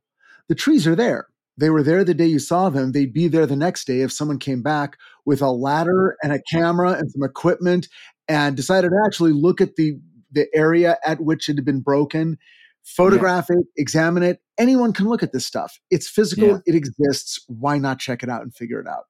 Those trees probably are still there, I would think. I mean, that was only four four years ago. With the question of infrasound, generally there has to be wind moving through something. And sometimes I've read it can happen with telephone lines or telephone poles. You know, not on a still day, right? You you need wind coming through trees. Uh, a lot of people believe that had something to do with Dyatlov Pass. I I personally don't because there aren't any trees around there. And sometimes it can happen coming down slopes, but it's a very gentle slope. So I don't see that being a very good explanation for at least Dyatlov. But I will tell you, now I can't remember where I read this. Scott may clue into this because we read a lot of we so many books on this and there's so many fun anecdotes, but that's another interesting aspect when you say it was almost like it was invisible or could not be seen and you should have been able to see it whatever it was especially an animal because yes they're Yeah. hidden and a lot of them are camouflaged but you know i've been in the woods and yeah sometimes if you're if you're quiet you will see things that are pretty well camouflaged like owls and hawks Yeah. in the trees or porcupine different animals raccoons in in the woods. One of my favorite sayings is that in the woods there's always a sound. In the city there's always a reflection. So in the woods you can hear them because they're rustling around doing their thing. But the story that i heard either comes from i believe uh, one of terry lovelace's books and maybe the i can't remember if it's the second one with a bunch of anecdotes that people have written in or it might be david weatherly's strange intruders. But what the story is and you'll appreciate this tom is that it comes from a hunter and i can't remember what i can't remember what they were hunting but basically it was a guy that he'd been with best i can remember the story like they'd been going out every season for 10 20 years you know very knew each other really well. And one season it's the opening season they have stands that i think that they put up as soon as they could and they were going to hit it the next weekend and they decided between friends like okay you take the one that's like maybe maybe 500 yards away so quite a ways away you can't see the guy. And they were going to take the guy who's telling the story took the stand that's closer i think probably to the car the trailhead. And i believe again this is the part that i don't remember but it was described as this one guy seeing something moving in the treetops.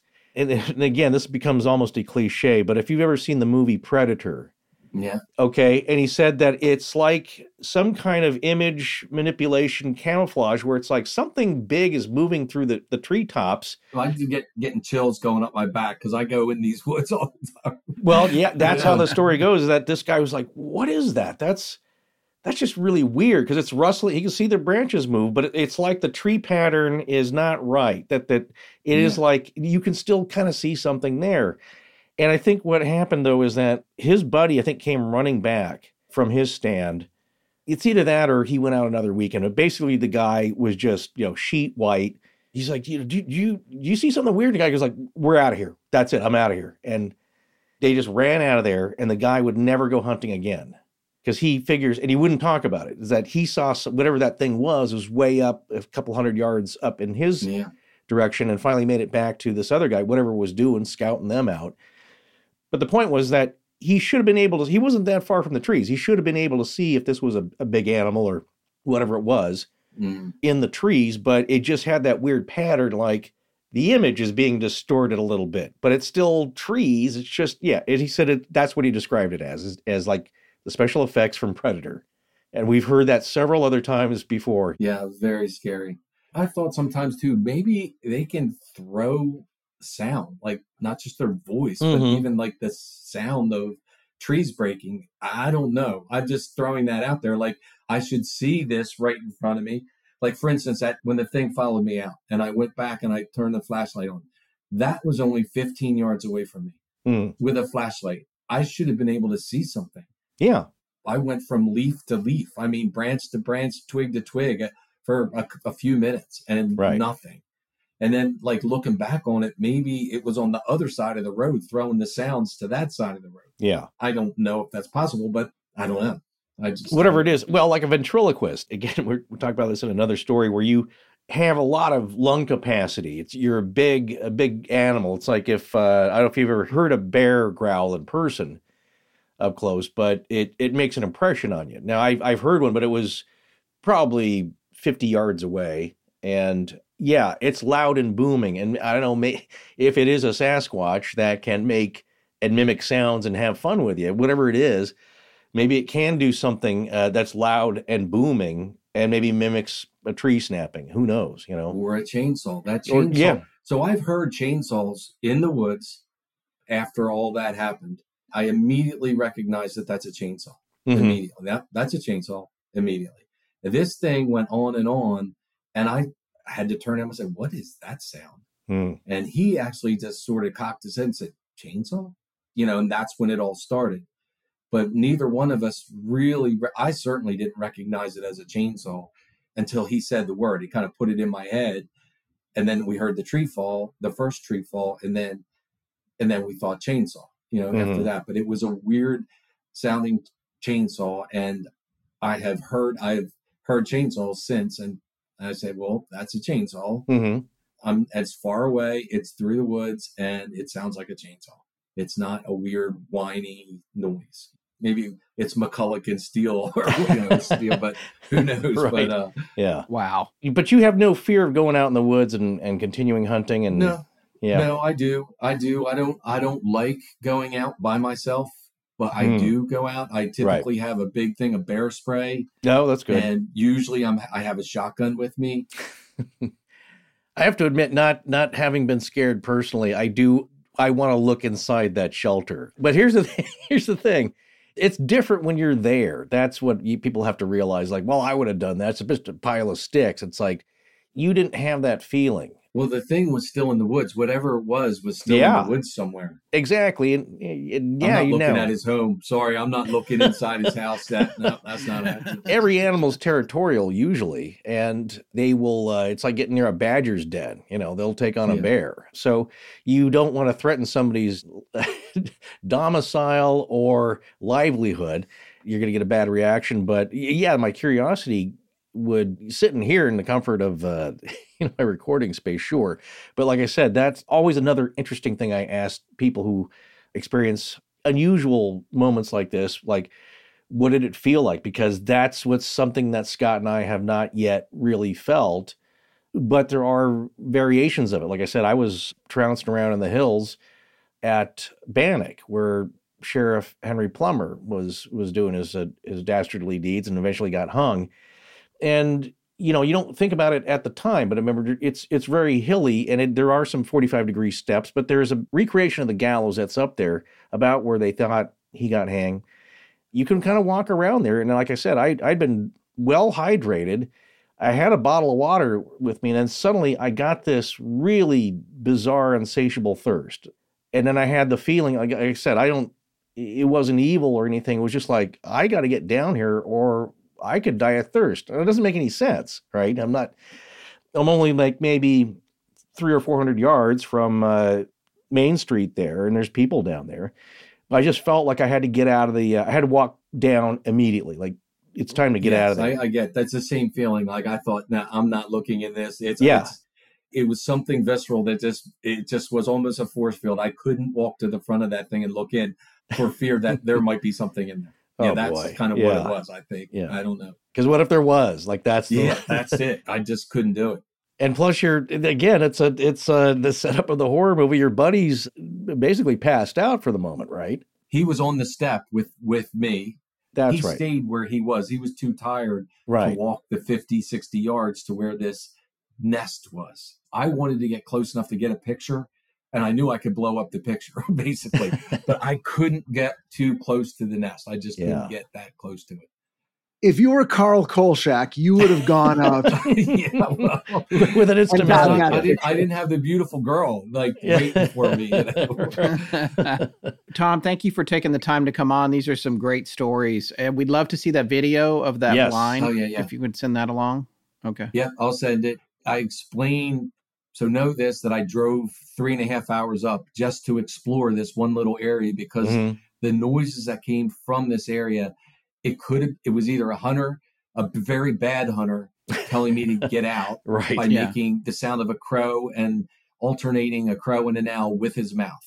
right. Or it sounded so weird that I drove up three and a half hours the, a week later and found this one tree laying on the the tent is I went back there a year later. It's still there. It's completely scuttled now. It's it's you couldn't use it. But at the time, all you had to do was take the one log, which was maybe this big around. You could just take it off, and you'd have a turkey blind. You know, probably cost a Mhm. hundred bucks or 150 bucks, Yeah. and you'd have a ten dollar or twenty dollar folding chair. It was brand new. it was red, brand Yeah. new.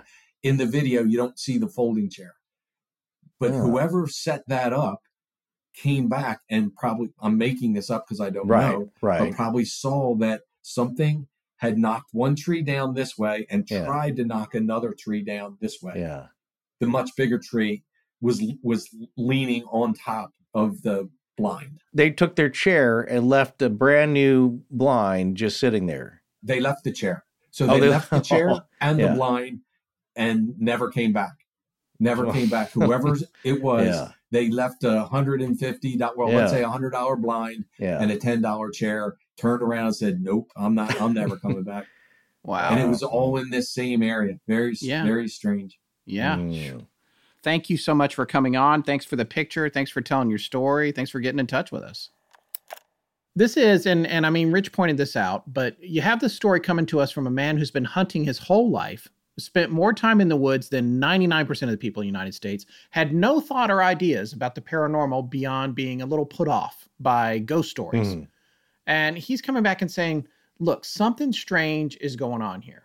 And he talks about how uh, he had been telling the story for several years before a friend of his said, Hey, you, you should listen to the Patterson Gimlin series over at Astonishing Legends. And so he went and got into that. And then he started getting this framework that he could apply to this story. But it was after the fact, after he'd been telling it over and over and over and couldn't figure out what it could possibly be because that's not where his head was going. He wasn't thinking about Bigfoot. Right. He wasn't thinking about Sasquatch. This is different from, say, our first listener tonight, Tara, who came on and and she's there and she's open minded to that idea and she's with someone else who actually has been part of uh, Bigfoot hunting and they're both saying, ah, I think this this might be a Sasquatch that is out here in the woods or whatever outside this facility and these are the calls we're hearing. He's saying, I'm seeing all this crazy stuff. I'm seeing these, broken trees along a perfectly straight line, and there's no tops to the trees. The tops are gone. Are they markers or something? I, I'm seeing this nest. I am I'm encountering something that seems to be pacing me as I'm hiking in the woods, but I can't see it even though it's right there in the daylight or at night. When I look at it, I shine a flashlight, there's no eye Right. shine. And then that nest is like, is that where the treetops went? Now he didn't even say this, but this was my thought was whatever these things are, they're snapping these trees off up super high Yeah. as markers, and then they're also taking them and making a hut out of those because the tops are not near the trees, right? And then, and I also love the part where it's like, well, did you look in the nest?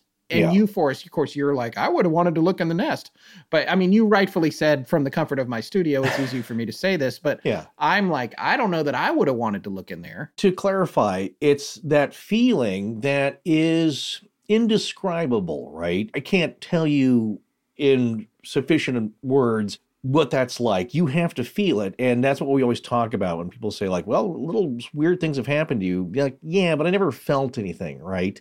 Right. And I didn't feel the fear that he certainly did, or the trepidation, let's say, that Right. uh, looking into that shelter, uh, whatever it was, it seemed to be a purposeful and not a natural just uh, collection of leaves and twigs that just happen to gather in the forest because they're it- it's too tall. Just to be clear, we have a picture of that. Yeah, we, yeah. We have a still photo of this. You can see it. We'll put it on social media after this episode airs. So you can find it on uh, Twitter, Instagram, Facebook, Discord, our Patreon, wherever you find us. But we have a picture of this nest that he saw, just so everybody knows. Right. I just want to impress upon people again who view it that it's hard to tell scale. That structure, that shelter is tall, eight to 10 feet. So, Yeah. yeah. there's nothing there for scale, like he's not standing by it. I don't think he wanted to stick around and, and pose with it. But then you wonder okay, those are sizable then logs, sticks, small trunks of trees that have been fashioned in that way. And it doesn't seem to be just a collection from a whirlwind or just the wind came down and it was a, a, uh, a wind shear kind of thing that snapped the tops off those trees. Where they were snapped is too tall for most humans for leverage, right? Right. And too big around. So maybe it's a logging device, you could say, but you would have noticed all that. So nothing really makes sense about this. But what I love about this story and Tom's point of view is that what he's originally saying is that, look, I, I don't know what this is. And in that illogical sense, maybe Bigfoot is the, the closest thing. But I'm now of a mind that, yeah, I don't know if this is classic Bigfoot behavior. You would have to ask a Bigfoot expert. Is this all typical stuff? We've certainly heard of markers and different things like A frames and uh, the tree that was smashed into the ground upside down, things that are unusual being credited with uh, Sasquatch having made them. I don't know about that line of trees being snapped off. I've never heard right. that. But again, I haven't heard everything. So what I'm thinking here is that this is also maybe part of a phenomenon. You know what I'm saying? An unseen something that maybe is connected to Bigfoot, maybe it's bigger than Bigfoot. These two stories are very different. This is different because Tom's not saying this is Bigfoot. Right. He's not saying Scott. He's saying that the other things you've heard about that match the circumstances that he experienced, but he never saw that. And my point about this is if you're not seeing it, we're not seeing it. None of us know what it is, but we do know that there's a giant hut in the middle of nowhere. we do yeah. know that he saw, and I believe we can trust him, these trees in this situation. And then there's the deer blind, which we're going to talk about right. in a second. All of that stuff together, fine, great. It's not Bigfoot. You don't believe in Bigfoot? Fine. What did this? Yeah. What is doing right. this?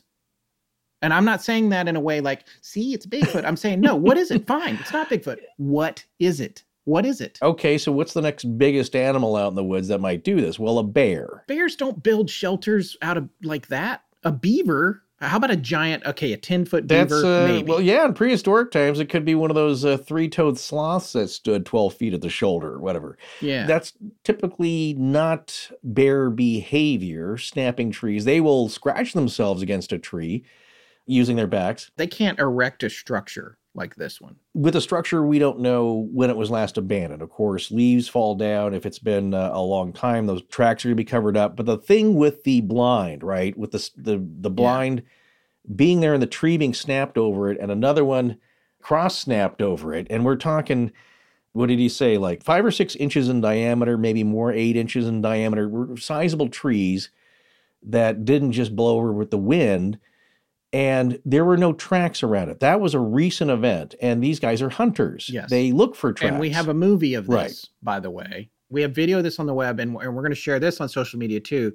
But so basically, what you're looking at is you've got the deer blind, and then one of the trees, uh, which is probably, I'm guessing, I don't know, seven, eight inches in diameter, has come down right down the middle of it, collapsing it on its center mm-hmm. line, has fallen right onto it. Okay, so fine, maybe that's a natural event but the problem is it had snapped off. I think he estimated up to um, maybe 10 feet off the ground. Right. And it looked like from the break point, I'm not an arborist, mm. but it looked like it was a living tree. Yeah, yeah. But even if it wasn't, the point is it broke 10 feet off the ground.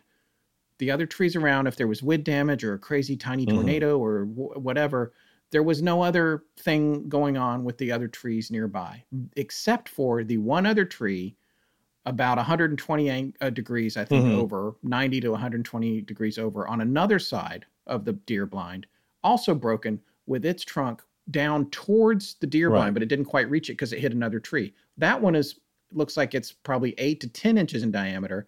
And he said, by his estimate, that break was about 5 mm-hmm. feet up. So I'm just I challenge any of you to go into the woods and find a tree, a living tree with a nearly foot diameter trunk and break it in half five feet off right. the ground or 10 right. feet off the ground.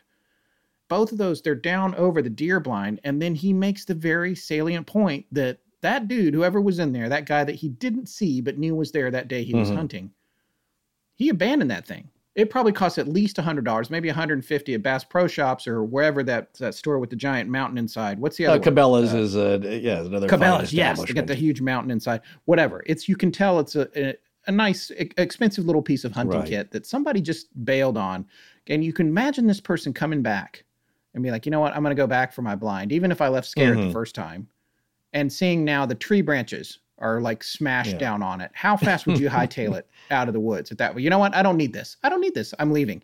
But and then that's the guy I want to talk to too. Yeah, And how many hunters have stories like that that they never Right. told anybody because they don't want people to think they're crazy. Right. They don't want their family and friends to make fun of them. They don't want to go on public record. What happened? Like, I wish that person would come out and be like, no, I left the deer blind there. It turns out I left and I got in a bad car accident and um, I was in a coma for a year. And when I came out of the coma, I didn't care about it anymore. Yeah. Okay, fine. Maybe that's the case. But even that timeline doesn't even work because he knew how much time it took between the time he saw it and when he went back.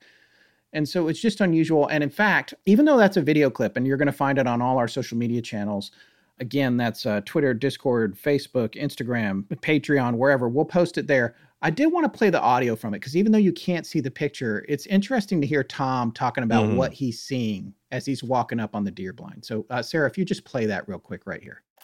Okay. Here's a blind out in the middle of the woods. Somebody was squatting a turkey hunt, I'm sure. Look if you can see. Tree fell right through the center of it. See that?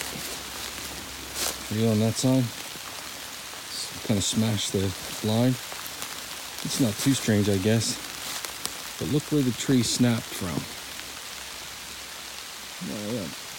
Mm, I'd say about 10 feet high. Just snapped right off, right in the middle of that blind. and that's not the final strange thing. On the other side of the tree, there's a fresh snap right there. Trying to push it, push that tree. That's that's probably five feet high. Trying to push this big giant tree on top of the blind. Could be normal, but who knows? Pretty strange. So again, the biggest thing about this is you can tell Tom doesn't know what it is. He's not Mhm. saying what it is. He's just saying this is weird. Maybe that tree Yeah. just fell over. I don't know. But for him, it seems like the closest explanation are the things that he's hearing other people tell about Bigfoot and Sasquatch. But here's the thing about that. Yeah. What percentage of all Bigfoot and Sasquatch universe stories actually involve seeing the creature as opposed to the evidence, hearing the sounds, hearing the tree knocking, weird things happening? We may all be talking about the same thing and it might not be Bigfoot or Sasquatch at all, but Mhm. it's something. It is Yeah. something. You know, that's the part of it. It's like, what is it? Fine. You don't believe in Bigfoot? Great. What is doing this stuff? it is part of a larger phenomenon that I've I've come to wonder about. I have not done uh, much of any hunting at all myself, but I've grown up around that. I've certainly been out in the woods uh, a lot, and you can come across evidence of a natural animal, be it a bear, which I thought like, okay, that's the next biggest thing is that a bear runs up a tree and it snaps in half, and uh, they get a little jarred, they roll around a bit, and then they do it again over this blind, which is essentially a tent, okay, and and a lawn chair there. Yeah, a tiny little tent that you sit inside that hides you from Right. the animals you're hunting. And I'm sure that happens a bit. Having gone to Glacier Park a few times, what they tell you with an active uh, grizzly population is that if a grizz is chasing you, you want to climb up a tree that's wide enough in diameter that they don't push it over because they can do that. They don't snap the tree usually because again, that that takes leverage. What they will do is they'll lean on it, they'll push on it till you fall over in the tree and then they have a snack. And you also don't want to run up a tree big enough in diameter that they come up after you because they'll do that too. So what's the point in uh, involving the tree at all? Well, you know, you want to run up a tree, uh, or as they Right. say, if you're uh, uh, with a friend, you don't have to outrun the grizzly; you just have to outrun your friend. yeah, right. They're they're very powerful, but they don't snap it halfway up, ten feet up the uh, up the tree. That Right. doesn't make any sense. And also, here's the other thing: there's no tracks around it. That's what I was saying about seeing uh, evidence of other animals, whether it, it's a deer, uh, bear, whatever it is, is that you'll you'll see tiny clumps of fur as they uh, barge their way through the brush. You'll see footprints, tracks. You might see scat. All these things are what animals produce when they are tromping around in the woods. The other weird thing about that structure, again, it's it's hard to picture from this picture, is I try to picture in my mind that this is a hard climb. That is a little bit of a shelf of land getting up to the next step. If you imagine a terraced stepped, think of the like the rice paddies in Thailand where it's kind of terraced up. This is a hard to get to shelf, so it's a weird place for a human to do that. And it's an unusual place maybe for an animal. But then again, it's there. And I don't think these guys would have wasted their time building that for a hoax. But you don't know. Maybe they did. People get on us saying, like, well, you don't know what they did. And you're right, I don't. It just seems like an odd hobby. So the other thing that we've heard in connection with Sasquatch is that there's a lot of other weirdness that goes with it. Them disappearing, a single track in a freshly laid snow or a single track in the mud, which is like, where's the other footprint? Did some goofy guy wearing those big wooden footprints take a huge leap 20 feet into uh, the middle of a muddy field and then just magically leapt like Spring Heel Jack yeah. into the brush yeah. just to do, uh, right. uh, just to play a trick on people out in the middle of nowhere? Well, I don't know, maybe Sounds unlikely to me. Well, folks, we had a lot of fun with this show. We would like to once again thank Tara Greenleaf, Professor Dominic Boyer, and Tom Delaney for reaching out to us, as well as everybody else who sent us amazing stories. Don't worry, we're not done with those. We just uh, can only feature three in tonight's episode. And again, we would like to thank our very good friend Richard Hatem for showing up on relatively short notice to participate in tonight's show. Rich, thank you so much. And uh, just remember, folks, there's a lot more going out in this world than we might be able to understand. If something like this happens to you, let us know about it.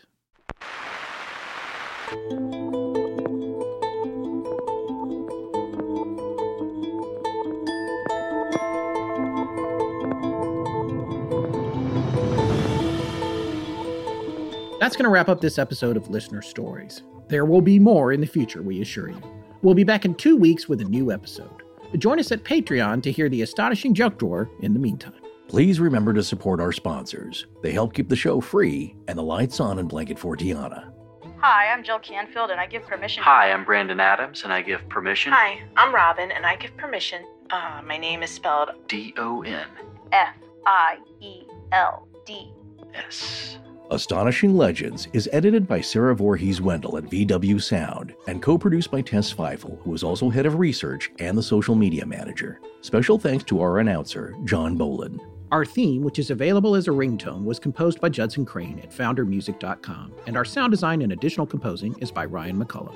Our logo was created by Tommy Beaver Design, and our animated graphics for social media and YouTube are done by Joshua Sloan at deadstreetproductions.com. Every episode going back to September of 2020 has a transcription available on its corresponding webpage at our website.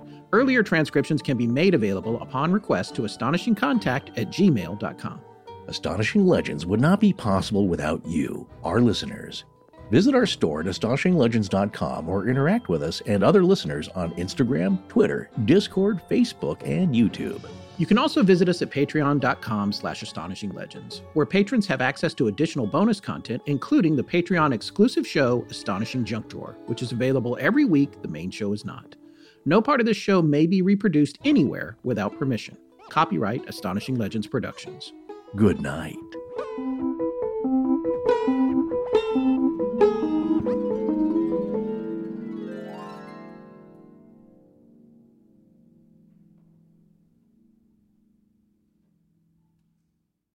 As humans, we're naturally driven by the search for better. But when it comes to hiring, the best way to search for a candidate isn't to search at all. Don't search, match with Indeed. When I was looking to hire someone, it was so slow and overwhelming. I wish I had used Indeed. If you need to hire, you need Indeed. Indeed is your matching and hiring platform with over 350 million global monthly visitors, according to Indeed data, and a matching engine that helps you find quality candidates fast. Ditch the busy work. Use Indeed for scheduling, screening, and messaging so you can connect with candidates faster. And Indeed doesn't just help you hire faster. 93% of employers agree Indeed delivers the highest quality matches compared to other job sites, according to a recent Indeed survey. And listeners of this show will get a $75 sponsored job credit to get your jobs more visibility at Indeed.com slash podcast. That's Indeed.com slash podcast. Terms and conditions apply.